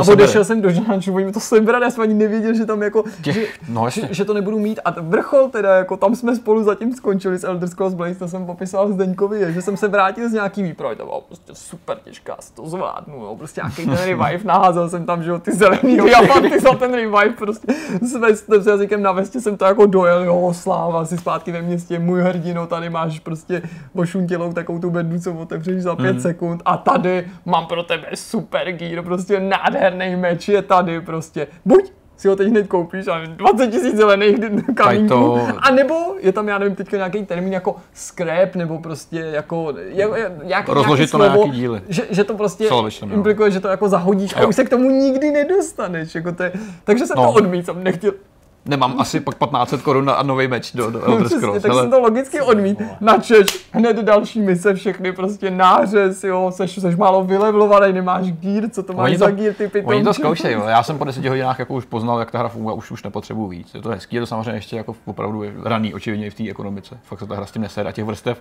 hmm. těch restrikcí je nespočet. Většinou jako na tebe ty hry nechrlej tolik současně. OK, ty potřebuješ jít na misi, potřebuješ si koupit nějaký gear, vylepšit, to trvá. Otevíráš bednu, to trvá postavení baráku trvá. Hmm. Víš, všechno prostě trvá v té hře, všechno. A já zjišťuju, že mě vyhovuje to zapnout večer před spaním, vyhrát si dva dungeony, otevřít truhlu, jít spát ráno a maximálně tak všechno, jak se to dá To je jedna z mála her, na který jsem povolil, nebo aplikací vůbec, aby mi zobrazovala ty notifikace, protože tady to fakt potřebuje, aby se ty bedny přihlásili, že jsou jako otevřené a mohl si nakliknout další, protože tady v jiných hrách máš problém ten, že nemáš bedny, nebo hmm. nemáš dost beden, snažíš se získat ty bedny. Tady máš opak, no. záplavy beden a nemáš čas je otevřít. Tady to je to psychologicky, ono to psychologicky pro hráče horší, jako ten tlak, když je mají, ale musí na ně čekat. To je prostě horší, když je nemáš. Máš pocit, že si musíš Takový to koupit. si bednu, no jasně, tady to, to vlastně, nefunguje. Bedny tady máš, ale nemáš prostě čas. A nejhorší, jak se často třeba jako přemáčkneš, že dáš otevírat truhlu, ale tam je nějaký delay, než se začne odpočítávat. Přesně, ježiš, chceš urychlit přesně. a otevřeš to ještě jedno a zaplatíš za to těma Jo, tou jo, to se mi taky stalo, že jsem se snažil ty zelený kamínky jako to, natvořit no, a přesně, jak říkáš, ono to Co, jako nereaguje hned a děkujeme, děkujeme, aha, takže mám dvě šedivý, bed- nebo takový ty ošuntělý bedny, který jsem nechtěl a v nich mám jako je něco, co jsem nechtěl, tři Tady to- klacky a, a jednu cihlu. Tady to není očividně jako na schvál, to je prostě nedomyšlený jak nějaký jako bák ještě, Asi se si řeší. myslíš, že to není na schvál? U tady těch věcí možná nejseš, to je pravda, může to být klidně na schvál, ale lidi to jako dají daj do ksichtu velmi Ale, ale jako nejhorší na tom je, že nakonec toho zmizí všechno to, co by to dělalo Elder Scrolls, protože i když tam jako má být třeba ten příběh, má být dialogy, to kvůli No, čemu bys to měl chtít hrát, tak končíš u toho, že a, tak se vykecej, prostě už to ani nečteš, protože víš, že ty lidi říkají prostě ty random Úplně keci, jako věci, prostě no, no. hrdino, pomož mi, jdi tam, troufneš si odpovědi, asi ne, jo, půjdu, jo, půjdu, prostě. No jasně. Já Jako, jsem třeba že- zjistil, že v případě to by mi víc u těch dungeonů vyhovovalo, to kdyby to byl třeba on-rail hra. To bych chodil, aby si jenom prostě vysloveně jako mačkal, co máš, že by to fakt bylo mnohem příjemnější, Hmm. než to manuální chození po těch chodbách, že to je vlastně otravný spíš po nějaký době, když chceš jenom dohrát ten dungeon a pozbírat ty Ale věci. ty souboje A ještě jak jsou izolovaný a individuální. Teď si ale představ, že by jako s touhle technologií, jako se, to se nestane, ale vyprdli se na mikrotransakce a udělali prostě na mobil normálně jako Skyrim. No. Prostě A, a nebo třeba ať převedou. Skyrim na ten telefon. No, nebo Ať to prostě střílečku, jako teď pár let zpátky byl na iOSu Rage, fungoval i na iPadu, že Já prostě vím. jako proč teďka nejsou jako moderní prostě akce to od prostě i software nebo úplně to od- ukradne od- asi, nebo no. já nevím. A tady to vydává víc, co se ukázalo. tak nenásobně, 100% to no. Tak vydělá. protože to umí hrát každý blbec. A každý ochotný zaplatit, to je to. Každý ochotný, lepší, právě. no. Dokonce vlastně mám pocit, že lidi, co budou ochotní platit, tak budou samozřejmě zase. mnohem lepší. No jasně, a ještě aby nebyl, to bys byl fakt nasraný, kdyby si zaplatil a nebyl si lepší, že jo.